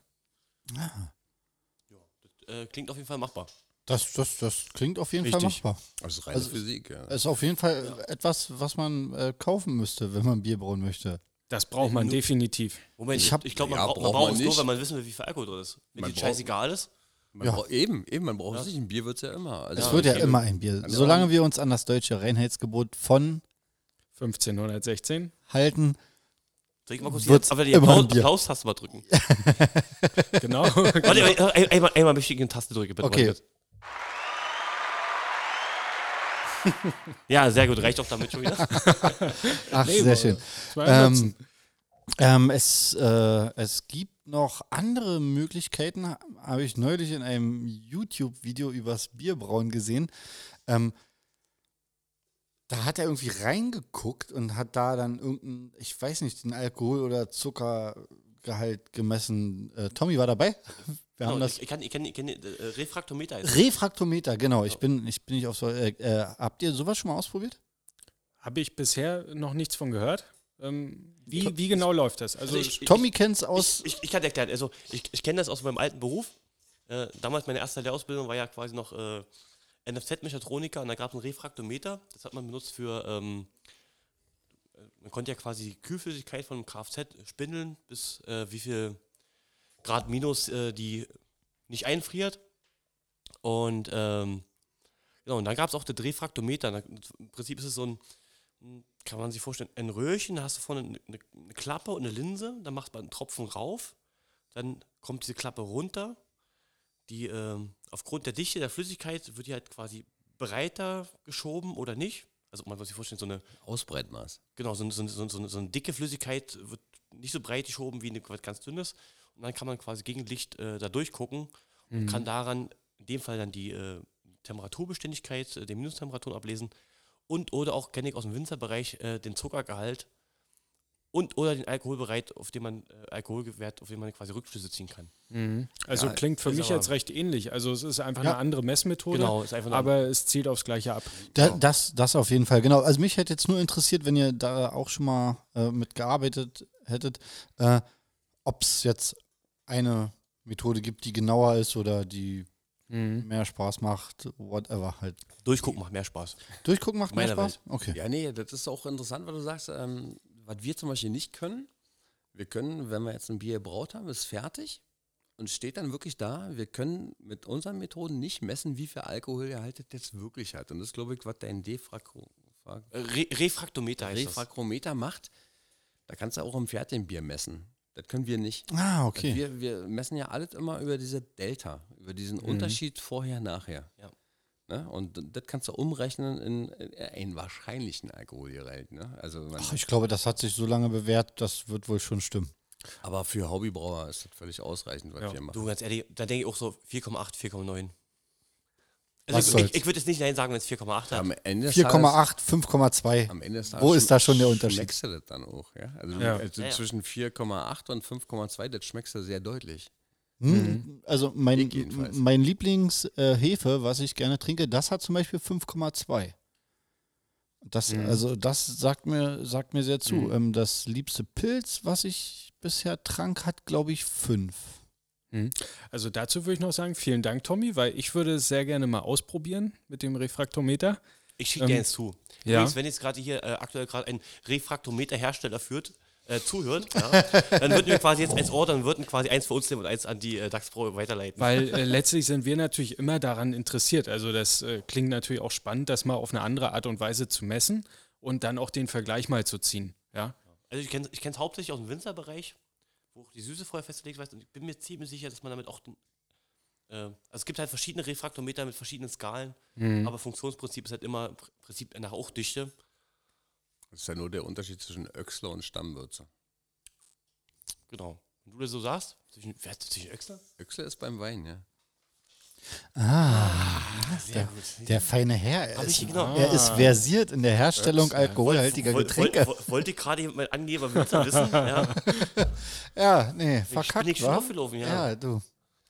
Nee, was zum Beispiel für uns so völlig un, äh, also nicht einzuschätzen ist, ist äh, die Frage, was passiert dann nach dem Abfüllen in der Flasche? Es gibt ja noch eine Flaschengärung. Und äh, da haben wir uns auch nur belesen und äh, sind der Meinung, dass dann noch mal so ein halbes Alkoholprozent dazukommt. Also wenn wir jetzt so. sozusagen 4,2 messen beim Abfüllen, dann wird es wahrscheinlich, wenn es die Reife, dazu kommen wir ja noch, das ist dann der letzte Prozess des Bierbrauens, wenn es die Reife durchlaufen hat, wird es wahrscheinlich bei 4,7 liegen. also das sind so einfach so Erfahrungswerte. Wir haben uns belesen damit. Wir, wir oh, ja, äh, da, wir können das nicht genau sagen. Und das wäre noch schön, das natürlich auch messen zu können. Ist aber natürlich dann unmöglich, wenn die Flasche, äh, Flasche verschlossen ist. Ja. Weil wir verkorken die Flasche mit einer Verkorkungsmaschine und dann ist die Flüssigkeit für uns nicht mehr, also wir, kommen nicht, wir, wir ne? kommen nicht mehr ran. Ja, richtig. Ja. Ohne es zu öffnen. Also ich muss sagen, so ein, so ein Koken hat mich noch nie von der Flüssigkeit abgehalten. Das Meine ganz stimmt. persönliche Einschätzung. Das stimmt. Äh, meine auch. Bisher wusste ich noch jeden Korken irgendwie zu entfernen. Ich würde aber ganz, äh, dann sind wir, sind wir quasi an einem Punkt, wir haben ja äh, jetzt die Hopfenzugabe, dass man äh, verschiedene Hopfen zu verschiedenen Zeiten zusetzt, um den Geschmack, ich, mal einzustellen. Ja? Dann haben wir jetzt die Gärung, die ja äh, sehr äh, temperaturabhängig ist, gerade welche Hefen man benutzt. Also einfach nur, um das mal kurz ein bisschen so. Ähm, jetzt haben wir allerdings, wir haben ja gesagt, okay, wir haben ja dieses äh, Gärröhrchen, da geht quasi das ganze CO2 raus, der Alkohol bleibt drinne. Jetzt haben, kennen wir aber natürlich, dass quasi äh, Bier hat ja Kohlensäure. Ja. So, und äh, jetzt wäre für mich die nächste Frage, okay, wir haben jetzt, äh, wenn die ganze Kohlensäure oben aus dem Gärröhrchen rausgeht und der Alkohol drin ist, wo kommt unser CO2 her? Da haben wir, Ja. habt ihr gerade schon angedeutet, die, äh, die, die, die Flaschengärung und ich glaube, das ist auch das Geheimnis am Ende, oder? Genau, also das passiert dann in der Nachgärung. Ne? Also ähm, wir füllen das dann nach der Hauptgärung in Flaschen ab, geben dann aber noch Würze hinzu. Also Würze ist quasi noch die zuckerhaltige Lösung. Also müssen wir Ja. einen Schritt zurück. Also wir nach dem, nach dem Läutern, könnt ihr euch noch ans Läutern erinnern? Ja. Selbstverständlich. Nach dem Läutern nehmen wir uns mal so einen Liter, also wenn wir 25 Liter jetzt brauen wollen, nehmen wir uns mal so einen Liter ab und machen den in eine Frittüte und frieren den ein. Und äh, dieser Liter kommt dann erst nach, nach der Hauptgärung kurz vorm Abfüllen wieder dazu.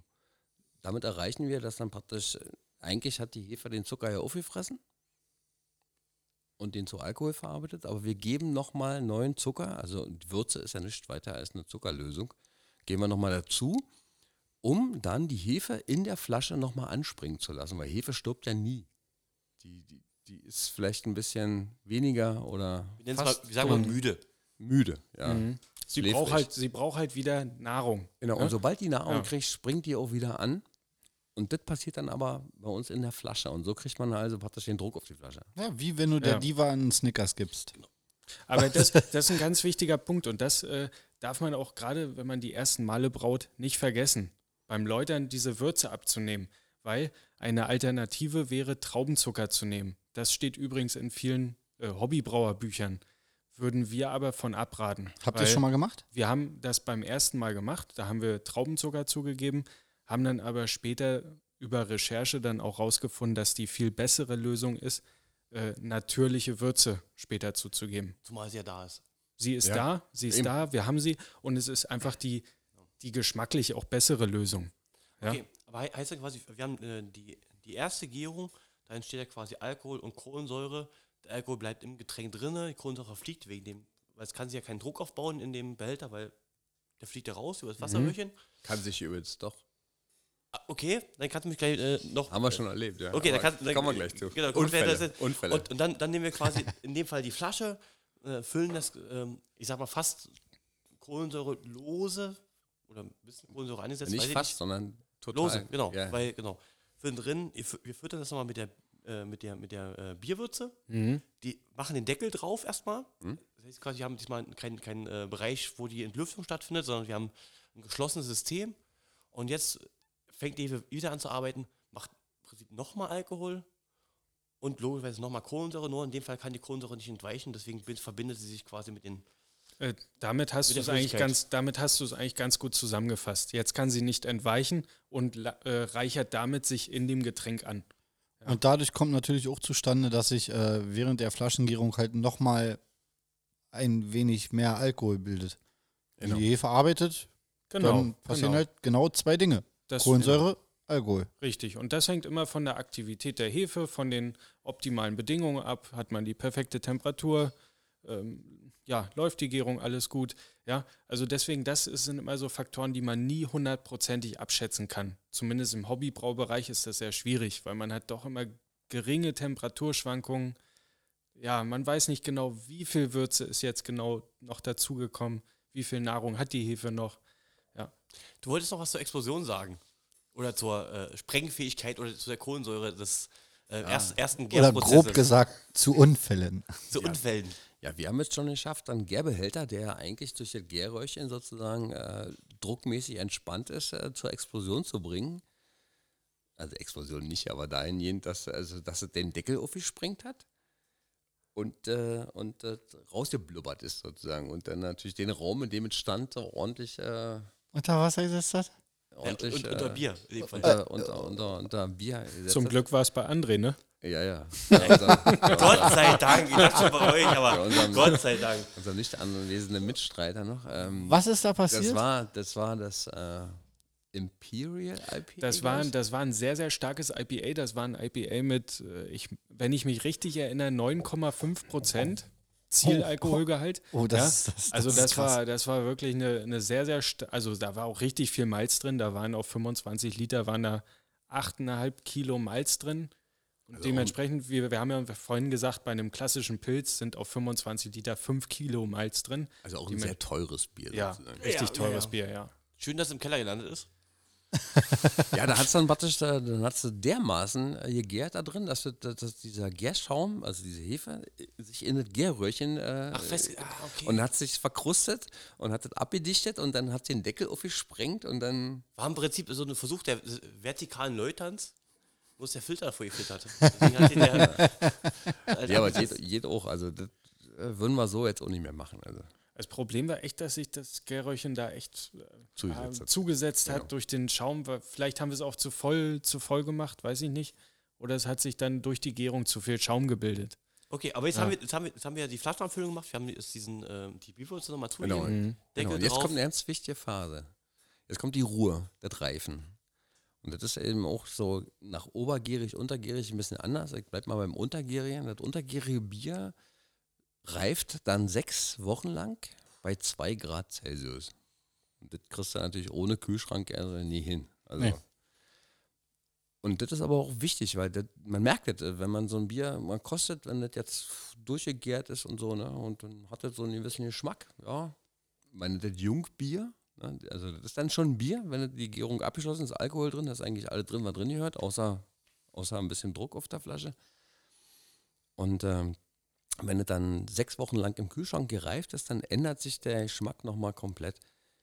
Die Hopfensorten verbreiten dann sozusagen ihr, ihren Geschmack nochmal in das Bier rein. Also es betrifft hauptsächlich den Abgang des Bieres. Ne? Wenn ich so ein Bier trinke, habe ich ja erstmal den ersten Effekt und dann nach hinten raus äh, den zweiten. Und der zweite, äh, der Abgang, der ändert sich dann Ah, okay. gewaltig, finde ich jedenfalls. Definitiv, ja. Also da haben wir auch wieder den Unterschied untergäriges Bier, dass das eben im Kühlschrank noch so lange gelagert wird und das obergebe, obergärige Bier wird eben bei Zimmertemperatur gelagert. Ja, das hat diesen Schritt eben nicht mehr. Also für Ungeduldige in jedem Fall obergierig. Es, äh, obergärig ist halt äh, das einfachere Bier. In der, in der ganz, Im ganzen Brauprozess muss man einfach sagen, allein der Maischprozess ist bei einem IPA schon wesentlich einfacher als bei einem Pilz. Nicht so, nicht so vielstufig, ähm, einfacher zu handhaben und auch der ganze Gärprozess ist einfacher und auch die Lagerung ist einfacher. Dementsprechend für einen Hobbybrauer in den ersten Versuchen ist ein obergäriges Bier immer anzuraten und äh, untergärig, da müssen die Bedingungen wirklich passen. Aber nochmal an alle Hobbybrauer, ja, traut euch an die Untergärien ran, weil sie machen weniger Kopfschmerzen. Die schmecken auch einfach besser. Bedeutend. Also- obergärige Hefen zum Beispiel erzeugen ähm, im Gärprozess auch sogenannte Fuselöle, nennt man das. Das sind so höherwertige Alkohole. Also Ethanol ist Alkohol, dann gibt es Propanol, Butanol, Pentanol, Hexanol. Jetzt nicht wieder klugscheißern. Guck schon, wer so komisch Ich mag aber- Klugscheißer. Gut. Er hat aber keine Ahnung. Er hat, ich kann dir versichern, er hatte keine Ahnung. Das Doch, sind, doch, doch, das doch, sind okay. aber genau die, das sind auch Alkohole, aber höherwertige Alkohole und die aber dann sozusagen für den Menschen schlecht verträglich sind und Kopfschmerzen bereiten. Also wenn du so ein richtig sauberes Bier, so ein sauberes untergäriges Bier trinkst, dann hast du eigentlich keine Probleme damit am nächsten Tag.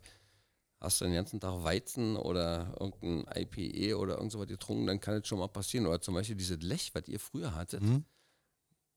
da muss ich sagen, da würde ich fast meinen Arsch drauf verwetten, dass da auch so höherwertige Alkohole drin waren. Also Ah, okay. habe ich auch nicht so ganz gut vertragen. Also in Definitiv. dem Moment hat es gut Ja. geschmeckt, aber das war dann irgendwie am nächsten Tag manchmal ein bisschen.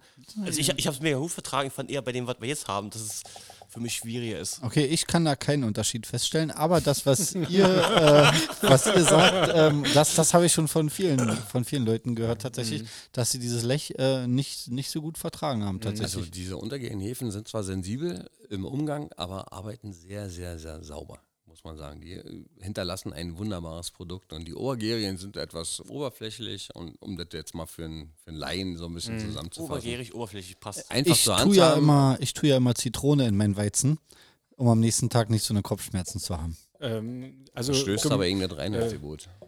Ja, das stimmt. Na, Obst ist- Obst ist ja immer die, gut. Äh, Obst ist immer gut, richtig. Um, Hauptsache die Brauer haben es nicht getan und dagegen Ja. verstoßen. Also im groben, im groben Ganzen haben wir aber jetzt äh, von, von den Brauprozessen von. Also alles durch, oder? Wir sind- Nee, jetzt kommt das, Das- Entscheidende. Achso, jetzt. Ach, das Trinken. Das Entscheidende. Naja, das, das, Verkosten. Das, Ja, ja, ja, das das- verkosten, ja. Und Ja, äh, zu, zu, Was sind denn, was sind denn eigentlich, ich sag mal, böhmische und Schwarzbiere? Sind das obergärige, Nein, beides untergärige. Böhmisch ist untergärig, schwarze gibt es sowohl als auch. genau, genau. Also Jetzt schwarze, haben wir ja hier schwarzes. Köstritzer Art zum Beispiel ist ähm, untergärig. Ah, Genau, Aber ein korrekt. Schwarzbier ist ein Stout, ist obergierig. Guinness zum Beispiel, was, was ihr ja bei euch im Keller kennt, auch vom Fass anbietet. Sehr, sehr gut übrigens. Äh, das ist ein obergieriges Bier. ah ja, das ist ein obergäriges Bier. Ah, mit oberflächlichen Hefen, die äh, ab Ja, und zu wohl mal Gut, ich sag Kopfschmerzen mal, machen. die, äh, Oh nee, ey, also Guinness, also Guinness-Hefe, das ist ja eine Wissenschaft für sich. Das stimmt, das kann, stimmt. kann Ich- Nico was zu sagen? Ja, ich war auch schon mal dort Also und ich, äh, ich habe den Tresor auch gesehen. also äh, wenn man da nicht Panzerknacker ist, dann, dann kommt man da nicht rein. Keine Chance. Äh, auf Also jeden ich finde euer Gespräch wirklich spannend, aber ich sehe ja diese vier Flaschen Bier. So, wir haben hier Schwarzbier und böhmisches Bier. Die Das, zufällig äh, stehen auf dem Tisch. die stehen hier zufällig, die sind, Das äh, ist B, B ist böhmisch. die ist sind, böhmisch, ja. die sind äh, von euch gebraut worden. Und Genau. zwar, ich glaube, im April 20. Korrigiere mich bitte, wenn ich falsch liege. April 20 und, äh, äh, ungefähr, ungefähr, und ja. verkostet haben wir die zu unserem letzten Brauseminar, was ihr bei uns im Kellerkind durchgeführt habt. Ähm, das war, glaube ich, kurz vorm Lockdown. September war, glaub ich, ne? September. Irgendwie so. Ja, ja, September kommt gut irgendwie. hin. Ja, also Genau. wenn, man, wenn man sich das schon anschaut von der Farbe her, optimal. Das ist jetzt, das ist jetzt böhmisch, was ihr habt. Genau. Äh, du lieber schwarz oder lieber böhmisch? Mir ist egal. Okay, dann, ähm, wenn die beiden böhmisch trinken, lasst uns doch schwarz trinken. Oh, Bierbombe, Bierbombe. Ich hab's gesehen. Hast du gesehen? Ja, das war auch äh, übrigens ähm, kein Special Effekt. Das klang einfach so. Und äh, Ja, das ist, was ich bei dem, bei dem schwarzen Bier ist halt. irgendjemand muss heute noch den Lappen in die Hand nehmen. Da ist halt Ja, auch so ich, viel. äh, Machen wir auch später. ich habe da auch eine Ahnung, wer das sein wird. Die Brauer, die mich an, oder? Also, aber, aber ich sag mal, ich habe da noch einen Termin. Nein, also man muss auch mal sagen, ein Bier, was über ein Jahr lang in der Flasche ist, äh, das kann schon mal passieren, dass dann auch mal der Deckel hochgeht. Na klar, Aber immerhin ist er nicht von alleine hochgegangen, sondern erst nachdem der Öffner dran war. Und wir wissen ja, die, die Hefe hatte quasi auch ein ganzes Jahr Zeit zum Arbeiten. Ja. Die war, die, so. da, man muss auch fast sagen, die war bei verhältnismäßig faul gewesen. Also Mhm. quasi nach einem Jahr erst. Äh, Aber euer Ähm, Böbische sieht gut aus. Wie, wie ist denn das? Äh, wirklich äh, kann kann die Hefe irgendwann bei der Flaschengärung den kompletten Zucker aufessen? ach, guck mal, wisst ihr, weißt wir haben aus, der, aus derselben Flasche, guck mal, Ja. wie, wie klar deins Äh, ist. du wirst den Rest eingekippt haben. Und Ach so. oh, da sind wir wieder, äh, schönes Beispiel für untergärig. Ich muss die Hefe fehlt, fällt nach unten Genau, auch. ich muss mal kurz Ja? erzählen, wir, wir haben gerade angestoßen, äh, ich habe mein Bier eingegossen, wir haben uns quasi eine Flasche gerade geteilt. Mhm. Äh, meins ist relativ, äh, ich sag mal, trüb. Ja. Also so naturtrüb, würde man mit Apfelsaft sagen. Und äh, sein Glas ist äh, relativ fast klar. Und da sehen wir auch den, den schönen Unterschied zwischen äh, also zwischen einer Tankreifung, Darf also, ich mal dir? also so in, ich mal riechen industrielle Brauereien, die, die äh, lassen das Bier ja in Tanks reifen und wir lassen es in der Flasche reifen. Dementsprechend hat man bei industriellen Bieren eben nicht diesen, diese Trübstoffe noch drin, weil die füllen das in die Flasche ab und das Trübe bleibt in dem Tank. Ja, bei uns ist das aber in jeder Flasche natürlich als Bodensatz drin. Okay, also in dem Fall bin ich quasi heute der Tank und du bist die verkaufte Bierflasche. Aber du hast mehr Geschmacksstoffe.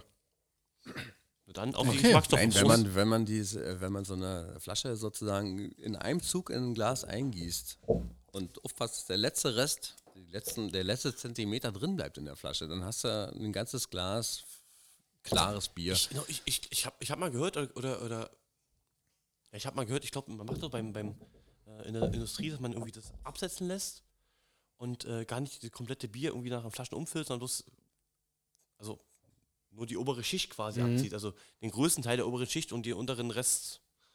Genau, richtig, weil man möchte eben dieses klare Produkt, weil man ist ja dem, dem Verbraucher gegenüber verpflichtet, immer das gleich qualitative Produkt anzubieten. Und wenn jetzt der typische Berliner Pilsener Trinker irgendwann ein trübes Bier in der Flasche hat, würde er sich denken, hm, da ist ja irgendwas nicht richtig. Ich finde den Kontrast so spannend. Kannst du mal dein Glas den Main? Ich will mal ein Foto machen.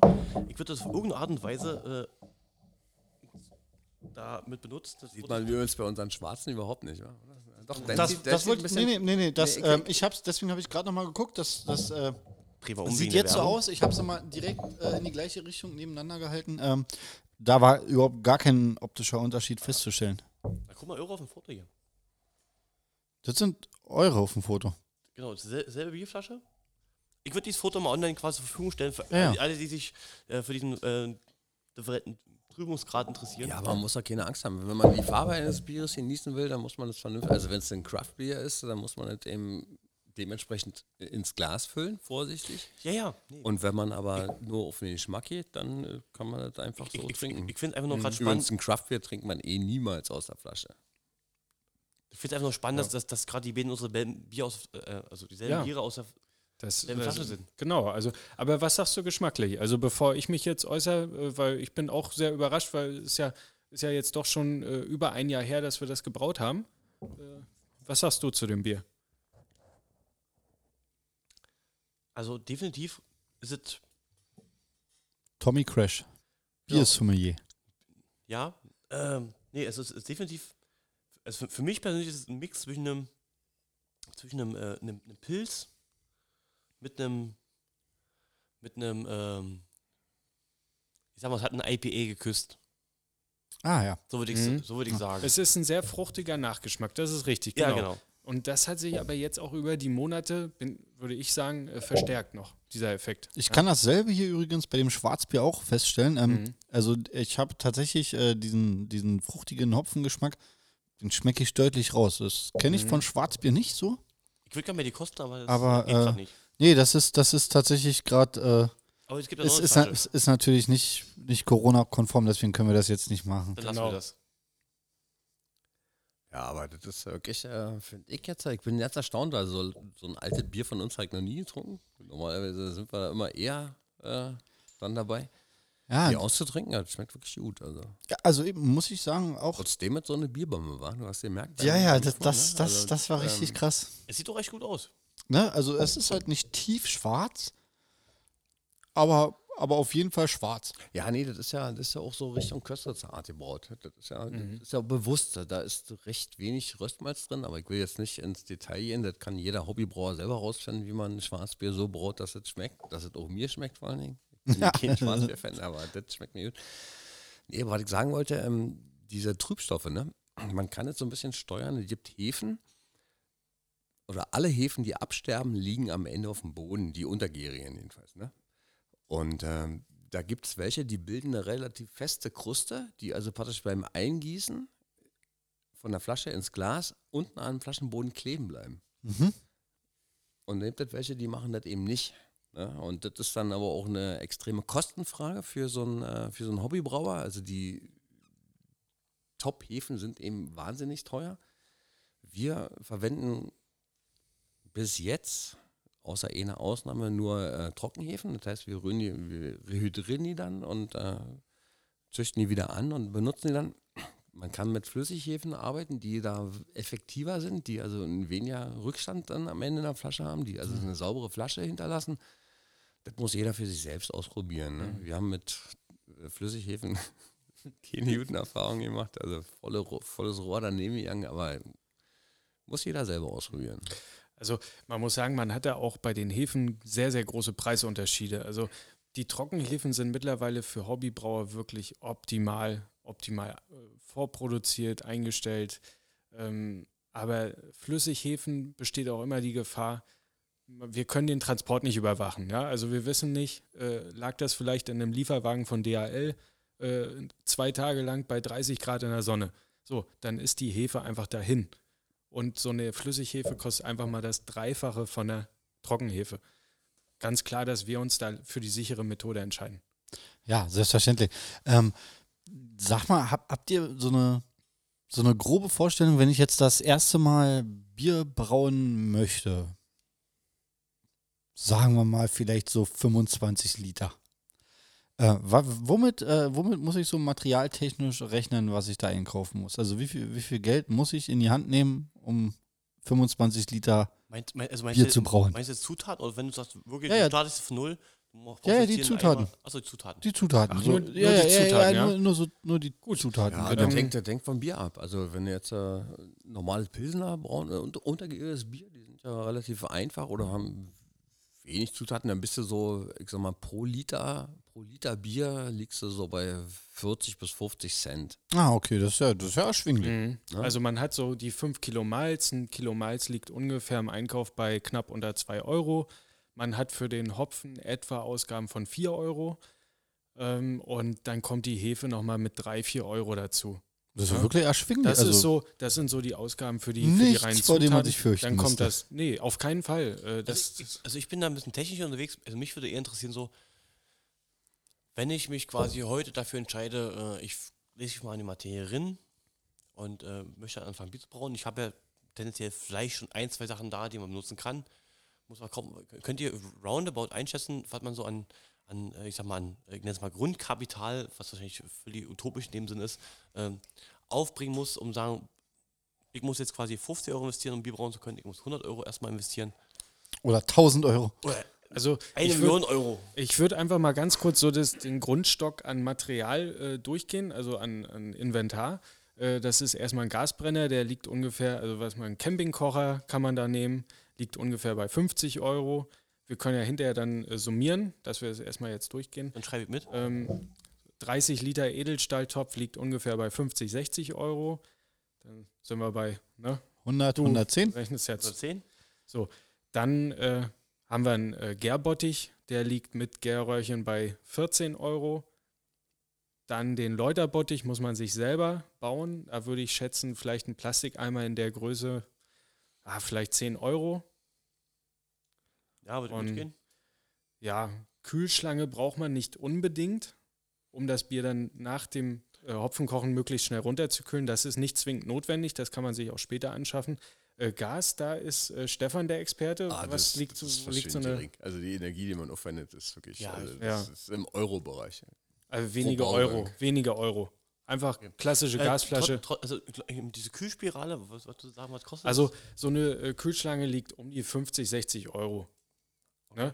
Das ist einfach äh, sehr große Oberfläche, da läuft äh, Gardena-Anschlüsse an beiden Seiten, man lässt Wasser durchlaufen, hat noch einen schönen Wärme, einfach ein klassischer Wärmetauscher. das? Und ich habe übrigens letztes Mal die Idee gehabt, äh, man kann ja mit diesen, äh, äh, nicht Idee, sondern ich habe die Idee bekommen aus dem Internet, man kann ja super geil, wenn das warme Wasser durchläuft, gleich direkt die ganze äh, Sache abwaschen. Also das äh, machen wir. natürlich Weißt schon. Es kommt ja warmes äh, Wasser raus. Das machen wir schon seit Anfang an so, übrigens. Also wir nutzen das direkt zur Reinigung oder ursprünglich auch für den nächsten Braugang.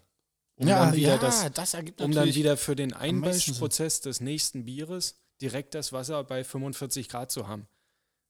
Okay, also- also dann sind wir, also, also, also wie, äh, Effizienzgedanke, top durchdacht, das läuft. Das, das ist cool. Das sind wir Also jetzt bei mein- mein- 184 Euro. Ja, ich wollte gerade sagen, mein Bauchgefühl sagt mir, du musst 400 Euro in der Hand nehmen, dann hast du das Equipment Ich find und dann kannst du loslegen. Ja.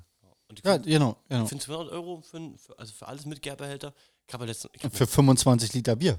genau, ich habe natürlich Also- mit, mal mit, vorher ein bisschen Internet geguckt, gibt diese Brauautomaten und das und das volle Programm und so. Und, äh, Habt ihr, habt ihr Erfahrung? Also habt Erfahrung wahrscheinlich nicht, aber äh, wisst ihr um diese Ja, Brauautomaten? also ich bin da äh, regelmäßig in Kontakt, weil ein Arbeitskollege von mir solch einen Brauautomaten verwendet. Ähm, der liegt in der Anschaffung aber bei ungefähr 500, 600 Euro. Okay, wir haben da ganz andere Preise gehört. Äh, das sind aber, muss man auch sagen, das ist das Billiggerät. Ja, also genau. Offensichtlich. Man kann, man, äh, man kann für so einen Brauautomaten auch 2000 Euro locker, locker bezahlen. Das- Mach mal, noch, mach mal noch eine Eins davor, dann ist das, was wir auch gefunden haben. also es kommt Zwölf? natürlich immer auf die. Nein. Nein, Ja, ja, nein, nein. Nicht, nicht, nicht ganz. Also das kommt immer auf die Größe drauf an. Ja, es Genau. gibt diese Brauautomaten, es gibt die für die 30 Liter Klasse, 50 Liter, 100 Liter, 200 Liter. Und 1000 Liter. Ja, ja. Ja, auch okay, noch. das, das, ja. ja. Ja, da muss ich aber mal einhaken. Also wenn wir reden über das Craft-Bier brauen. Craft Genau. Heißt nicht Ja, stärker als guter handgemacht. Ne? Genau, Und, richtig. Äh, wenn ich jetzt einen Automaten, das ist wie Brotbacken. Ja, dann kaufe ich mir einen Brotbackautomaten, schmeiß da eine Brotbackmischung drin und, und denke, ich habe selber ein Brot gebacken. Das stimmt aber nicht. Also das ist wirklich selber brauen heißt selber machen. Also selber rühren, selber ein Thermometer drin. Also übrigens, Thermometer braucht man auch noch. Kannst du noch drei Euro dazu schreiben. Äh, ja ich sagen wir mal ergänzen, 20. Ähm, das ist eigentlich, das ist das Schöne daran. Und auch, auch selber die Fehler erkennen, dass er sagt, oh Mann, scheiße, jetzt bin ich ja zwei, drei Grad über Ziel hinausgeschossen. Na, und dann ist es eben so. Bier wird es immer. Bier wird's immer. Dann schreibe ich es aber auf, dass ich eben nicht bei 45 oder bei 47 Grad war. Na und nu, deswegen geht da die Welt nicht unter. Aber das ist so, das ist das Entscheidende an dieser, das, was das so was die Sache so spaßig macht, dass man das alles selber macht und auch mit seinen eigenen Fehlern, mit seiner eigenen Unzulänglichkeit dann am Ende merkt, ah, mein Gott, so schlecht schmeckt das ja nicht. Also da freuen wir uns halt auch immer, immer wieder, wenn wir brauen. Wir treffen uns äh, und machen wirklich alles selber von Anfang bis Ende. Und da vergehen halt auch sechs bis acht Stunden. mit allem drum und dran. Aber das ist einfach unser Hobby, ja. Das Einzige muss man sagen, wir haben unsere Schrotmühle dann irgendwann mal von Kurbel auf Elektrobetrieb umgebaut. Der Bequemlichkeit wegen. Stefan, ihr führt ja auch äh, Protokoll immer, wenn ihr bei jedem Braugang führt ihr ja ist Protokoll. übrigens- das ist total wichtig. Ja, genau, das wär, wäre meine Frage gewesen. Ähm, wie wichtig äh, ist das? Ja, ist einfach erklärt. Kannst du dich noch erinnern, was du in einem Viertel, von einem Vierteljahr gemacht hast? Ich weiß nicht mehr, was ich von einer Viertelstunde gemacht habe. Das kriegt ihr sagen, du saßt neben mir. Aber nein, das Würde ich so schreiben. nein, dieses Brauprotokoll ist das A und O, weil Was steht da so drin? erstens äh, ist dieser Brauprozess sozusagen, der findet an einem Tag statt, plus ein bisschen Gärung, ein bisschen Abfüllen und der Genussprozess, der ist dann erst ein Vierteljahr später, frühestens. Und da kannst du dich nicht ansatzweise mehr erinnern, was da war an dem Tag.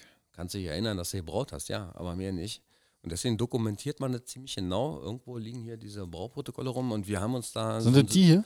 ja, genau. Wir haben uns da irgendwann mal so ein System ausgedacht, wo wir dann erstmal das Rezept aufschreiben, was sind für Zutaten drin, welcher Tag ist heute, ne? Und äh, wo sind wir? Das müsste man theoretisch auch für das Zollamt dann auch so genau so deklarieren. Mach doch mal Auszug, Sivi. Okay, ich, äh, also und ich, ähm, und na, nicht, dass du unsere Rezepte rausgibst, das kannst du voll vergessen. ach so, ah, Nee, okay, nee, das, nee, das ist nee, natürlich nee, nee. äh, Du kannst, dann ein geheim. Blanko haben, aber nicht unsere Rezepte. Also Also wir ich- bieten da genau. Brauseminare an. Wenn man da gut zuhört, dann kann man sich die Rezepte mitnehmen. Das- Nein, das- ich will halt nur einfach mal Nein, reingucken. und das, Brau, das, das Brauprotokoll sozusagen, äh, oder Sudbericht auch genannt, ist dann sozusagen eine Dokumentation von dem, was du gemacht hast. Nicht von dem, was du machen wolltest, sondern was du gemacht hast. Und dann kannst du selber entscheiden, ob das Bier dann dementsprechend schmeckt oder, oder nicht. Das ist total witzig, weil es ist tatsächlich immer so, man hat immer eine Sache vor und macht sie dann doch irgendwie anders aus, aus Gründen, wie wir immer sagen. Aber sag da, du sollst, re, lies mal die Rezept vor, red mal so, äh, lies Genau, mal die, also die ich, Punkte ich, vor, ich würde es mal, genau, ähm, genau, so ein, so ein Brauprotokoll. Hier, ähm, ich habe jetzt die 37 einfach mal wahllos aufgeschlagen. Schlagen. Ähm, wisst ihr noch, was die 37 war? Äh, Nein, Nein. Es war ein helles. ein helles. Okay. Ein helles, genau. Also ich, äh, äh, äh, so, so was, was, was grundsätzlich drin war, das kann ich sagen, oder? Ja, natürlich. So Ja, grundsätz, grundsätzlich war ein Pilsener Malz drin, Kara Hell und Kara Pilz. Kara sind Karamellmalze, genau. Ah ja, genau. Ähm, dann, äh, genau, dann sind hier noch Notizen Vorguss, Vorlage, Nachguss. Das ist, das ist die Menge von Wasser. Mhm. Ja, das habe ich fast gedacht. Genau, dann geht's weiter. Äh, also das wäre halt das Rezept. Natürlich verraten wir hier die, die genauen. Beim Hellen kannst du ruhig verraten. Ach, da geht's. Also das haben wir so auch nicht normal gemacht, glaube ich. also für 10 Euro Gebühr wird mir auch das Rezept verraten. Richtig, ganz genau so ist es. Genau, der Brauprozess, da sind halt Temperaturen von äh, Einmeichen und Dauer von Einmeichen. Also genau, erstmal sind die Prozesse halt ne, Einmeichen, Eiweißrast. Also hier wirklich, also es ist wirklich ziemlich genau. Äh, äh, Maltoserast. Ach ja, natürlich, selbstverständlich die Maltoserast, ja. Äh, Verzuckerungsrast 1 und 2. Ist hier, also die zweite hat hier wohl nicht stattgefunden. naja, Helle, Hellen? das Helle ist ja auch dann auch entgegen jeder normalen menschlichen Regel gebraut. So. Ach, schön, da habe ich genau das Richtige Genau, das aufgeschlagen. richtig gefunden, ja. Ja. Genau, genau. Dann äh, eine Jodprobe. Kann man machen, muss man nicht. Aber Hm, das habt ist ihr hier gemacht? Aber da würde ich ganz kurz ein, was ist eine Jodprobe? Das habe ich noch gar nicht gehört heute. Ja, Kann man das irgendwie so ganz einfach in zwei Sätzen? ja diese, die letzte Rast, die bei 72 Grad. Ne, die machst du entweder 25 Minuten oder, so heißt das in den meisten Rezepten, bis Jod normal. Dann nimmst du eine Probe ab und machst Jod drin und dann muss das, äh, lass mich raten, blau werden. Also es, man, vielleicht kennen das noch einige aus dem Chemieunterricht. Äh, da hat man eine, eine Jodprobe mit Kartoffeln, Ja. Stärketest Ja. durchgeführt. Da war Kreide holen. Und ich muss, Du hast immer keine Hohenstief. oder, oder, oder wenn der Lehrer krank war, hier den Projektor, hier im äh, Film, Richtig. ne, den Fernseher. Ja. Den Fernseher rinschieben. Also es, im Endeffekt ist das einfach nur eine Anzeige, wie viel Stärke, wie viel Zucker befindet sich da noch. Ah, okay, also das ist, äh, ja, was, was hier so geklappert schon. hat, war natürlich äh, Bier. Ähm, genau, dann, äh, ja, natürlich, dann, Da kommt hier, der Topfen kochen, ne? Genau, die Messung, Würzegehalt ist und soll und äh, Würze kochen, Gesamtdauer. Also es ist wirklich ziemlich genau. Genau, hier ist nochmal der äh, Würzegehalt aufgeschrieben. Also ich würde persönlich empfehlen, wenn, äh, wenn ihr quasi Interesse habt, an schon. so ein Brauprotokoll äh, mal auszufüllen, aktiv beim Brauen, dann äh, besucht doch gerne so ein äh, Seminar von Dachsbräu Auf jeden Fall. Kann ich nur empfehlen. Im, Hause Im Kellerkind. Im Hause Kellerkind. Äh, Wir freuen uns, wir freuen uns, ja. ich wollte Ah, übrigens, ich Sag mal, wollte, ich wir, haben wollte, da, wir haben da auch ein bisschen äh, Literatur, so äh, jemand immer als Empfehlung raus für Leute, die wirklich nach unseren Brauseminaren sich ernsthaft damit Gedanken, äh, mit dem Gedanken tragen, selbst zu brauen. Weil du kannst in einem so einem Tag, Seminartag, dann nicht alles äh, dir merken und so. Nein, das ist ja muss man viel zu auch viel nochmal Input nachlesen. Und auf so, einmal. Das, was wir so als ähm, also ich kann das schon, aber erzähl gerne weiter. Wir müssen, ja auch an, wir, müssen, wir müssen ja auch an alle Menschen denken. Genau, Das genau. ist ganz wichtig. Die Genau. breite Masse. Die breite Masse. bewerte ich jetzt zwar nicht, aber ich mache weiter in meinen Gedanken. Nee, da gibt es auch wirklich ganz gute Bücher für Hobbybrauer, wo das auch wirklich Idioten sicher erklärt ist. Zum Beispiel Mhm. eine ganz witzige Sache, wie kriegst du ein Etikett auf der Flasche? Mit was klebt man so ein Etikett auf? Na, mit, Mit Spucki. hier, mit, mit so einem Prittstift, ne? Mit Milch. Ach, mit Milch. Ja.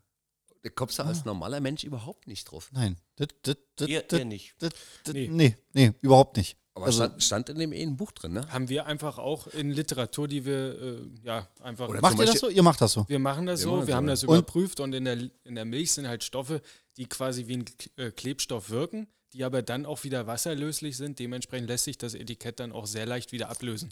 Ja, ga- ganz kurz, Get the Faust, da habe ich doch. Ähm, für, für diese Information äh, sind wir wir euch jetzt schon sehr, sehr dankbar. Ich habe ja Oder- noch mal was im Brauprotokoll gefunden. Ähm, die zwei wichtigsten Punkte, äh, und das sind die letzten beiden. Äh, gut, okay, das Abfülldatum ist natürlich auch wichtig, aber Verkostung, ja, da steht hier sehr weich. Darunter sind äh, dreimal Plus, ein Komma und kein Hefegeschmack. Das ist bei der Verkostung wohl festgestellt worden. Das Feld Verbesserungen, was das letzte Feld auf diesem Protokoll ist, ist in diesem Falle Ich würde leer. sagen, kein, kein, kein, kein Hefegeschmack ist schon mal gut. Ja, Demzufolge auch keine Verbesserung notwendig. wir versuchen natürlich auch mal den ersten Eindruck, den, also was du gerade vorgelesen hast, dass äh, sozusagen äh, der Abschluss dieses Protokolls ist das Jungbier. Ach, das ist das Jungbier. Also der letzte Satz ist nach, also ist vorm Abfüllen. Ah. Bevor die Flaschengärung sozusagen ansetzt. Ne? Und, ähm, und da versuchen wir natürlich auch mal unseren persönlichen Eindruck dann irgendwie wenigstens irgendwie so aufzuschreiben. Also, ja, kein Hefegeschmack. Es schmeckt nicht, äh, man muss dazu sagen, vorher ist sonst dieses helle, das ist die 18 gewesen, wie wie heute. Ganz ursprünglich, Was, ja. was ich jetzt vorgelesen habe? Nee, das war die 37. Das war die 37. Aber der Vorgänger war die 18. Und das ist uns so dermaßen, das ist eins von den 25 Litern, die er weggekippt haben. Da war so viel Hefe dran, nehme ich an. das hat so scheiße geschmeckt. Du Ja. glaubst es nicht. Also jedenfalls, äh, und deswegen waren wir so erfreut, dass es nicht nach Hefe geschmeckt hat. Ne? Haben wir jetzt eigentlich alle unsere, unser, unseren Kostenschluck ausgetrunken? Haben wir gemacht, ja. Na, dann würde ich einfach mal empfehlen, dass wir, Krieg jetzt auch einen Tauschen? dass wir, dass wir mal, äh, Dann, dann, du- dass macht ihr euch mal ein dann- Schwarzes euch teilt Genau, und, auf. und wir Glas unterhalten beim Aufmachen. Pass auf. Glas unter, Glas unter, das ist eine Bombe. Ach ja, ich, hab- ich erinnere mich. Ist ja gerade Genau. Kabel hier verwickelt. Moment. Aber Sud- Sudprotokoll ist übrigens extrem entscheidend, wenn du ein Bier reproduzieren möchtest, dass du das einfach nach ein paar Monaten nochmal genau so wieder brauen kannst. Guck mal, das ist doch, das ist doch super. Ich möchte sagen, aber Bieröffner muss man auch können. Nee, Also- das, das ist aber die normale Streuung, die du jetzt hast, praktisch von einer Flasche zur nächsten. Das ist übrigens, haben wir auch nie verstanden, warum, warum eine Flasche so ist und die nächste so, obwohl das alles aus einem Bottich kommt und wir alles genau gleich gemacht haben. Aber das, das hast du einfach. Es kann ja nach dem, allem- also nach allem, was ich heute Kann übrigens auch an der Flaschenreinigung liegen. Das ist übrigens auch ein Thema, ja. Flaschenabfüllung, Flaschenreinigung. Ja, das ist ja ein spannendes Thema. Äh, ihr benutzt eure Flaschen immer wieder, ne? Ja. Äh, habt ihr euch einen Automaten zum Reinigen gekauft oder reinigt ihr die alle schwerst per Hand? Schwerst per Hand, um deine Oh, Frage krass. zu beantworten, ja. Ist ja Craftbier. Ja, natürlich. Das ist auch, das ist natürlich auch äh, ein cooler Punkt, den du vorhin gesagt hast. Äh, Tommy und ich, wir hatten uns neulich darüber auch unterhalten. Ähm, ich weiß nicht warum, aber bei mir persönlich ist das so, dass ich Craft-Bier immer sofort ein IPA zuschreibe. Also, äh, aber wie du halt richtig sagtest, äh, Craft, Crafting ist einfach nur handgefertigt, ne? Und ein selbstgebrautes Bier, ja, genau, mit Genau, mit Manpower halt gemacht. Und ähm, man kann natürlich so ein IPA äh, auch äh, industriell herstellen. Das wird ja auch möglich sein. Aber, Ja, halt, ab, aber ja es gibt halt, es, also ne, Tommy zum Beispiel, weiß ich, ist äh, überhaupt gar kein IPA-Fan. Nope. Also man, man könnte sagen, er hasst es wie die Pest. Und äh, Ich ignoriere es einfach. aber Craftbiere sind halt, es gibt halt auch geile Craftbiere, ne? Und das war für mich, für mich war das immer so ein Zusammenhang. IPA und Craftbier. So, Also das, das, gibt halt auch vermuten, geile. das vermuten die meisten Leute, Hm, ja, dass das das denke ich Craft Beer immer mit äh, irgendwelchen exotischen Sorten zusammenhängt. Dabei ist Craft Beer einfach nur eine Aussage über den Herstellungsprozess. Genau. Und das ist unabhängig von der, von der Sorte, die man braut. Also ich persönlich, ich muss sagen, ähm, wir haben äh, uns wirklich, also mindestens äh, sehr gut unterhalten, bis nicht äh, sehr, sehr gut, ja. Ähm, ich glaube, vom, vom Zeitfaktor her, also ich glaube, wir könnten noch, noch ich glaube, wir werden noch nach ein, zwei Stunden sitzen und Ja, das werden wir auf jeden Fall tun. Äh, aber ich glaube, für eine, für, eine, für, eine, für eine Folge, für eine, wo es roundabout ums Bierbrauen geht, würde ich vielleicht doch, lass uns noch fünf Minuten kurz, dass jeder mal irgendwie sagt, was ihm vielleicht die Erkenntnis oder was ihm ähm, eine kurze Zusammenfassung. Ja, selbstverständlich gerne. Ich, ich würde gerne sofort beginnen. Ähm, die Erkenntnis des Tages für mich war, äh, Stau bedeutet stehende Autos. Hervorragend. ja. IPA-Effekt. Das war mein IPA-Effekt für heute. Genau. Nee, ansonsten äh, natürlich hat, äh, ich habe diesen Bierbrauprozess ja schon, ich glaube, viermal beobachtet.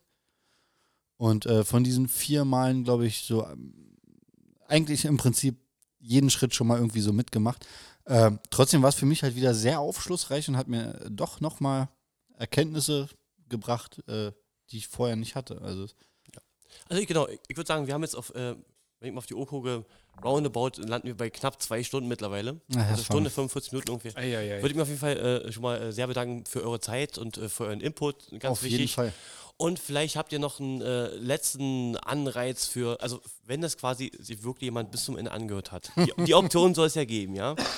Und er jetzt quasi noch am Zweifeln ist, ob er Bier brauen will oder nicht.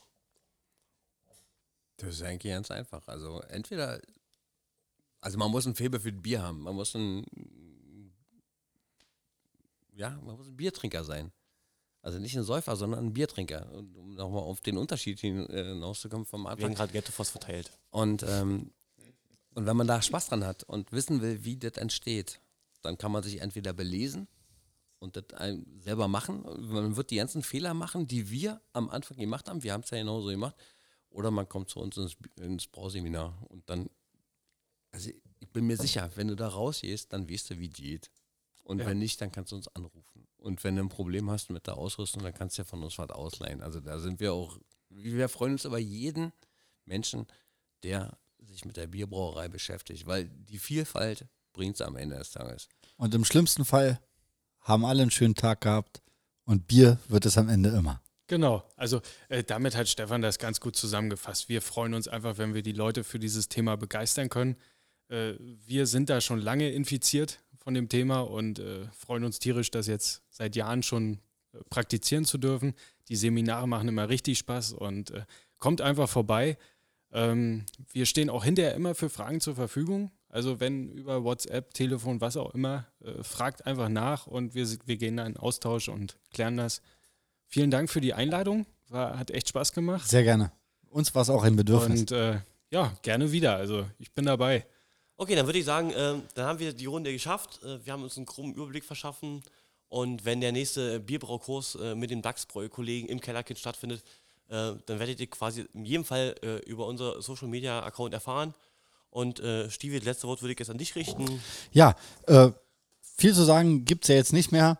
In diesem Sinne, schön, dass ihr zugehört habt und bis zum nächsten Mal. Ciao. A biento. Ciao.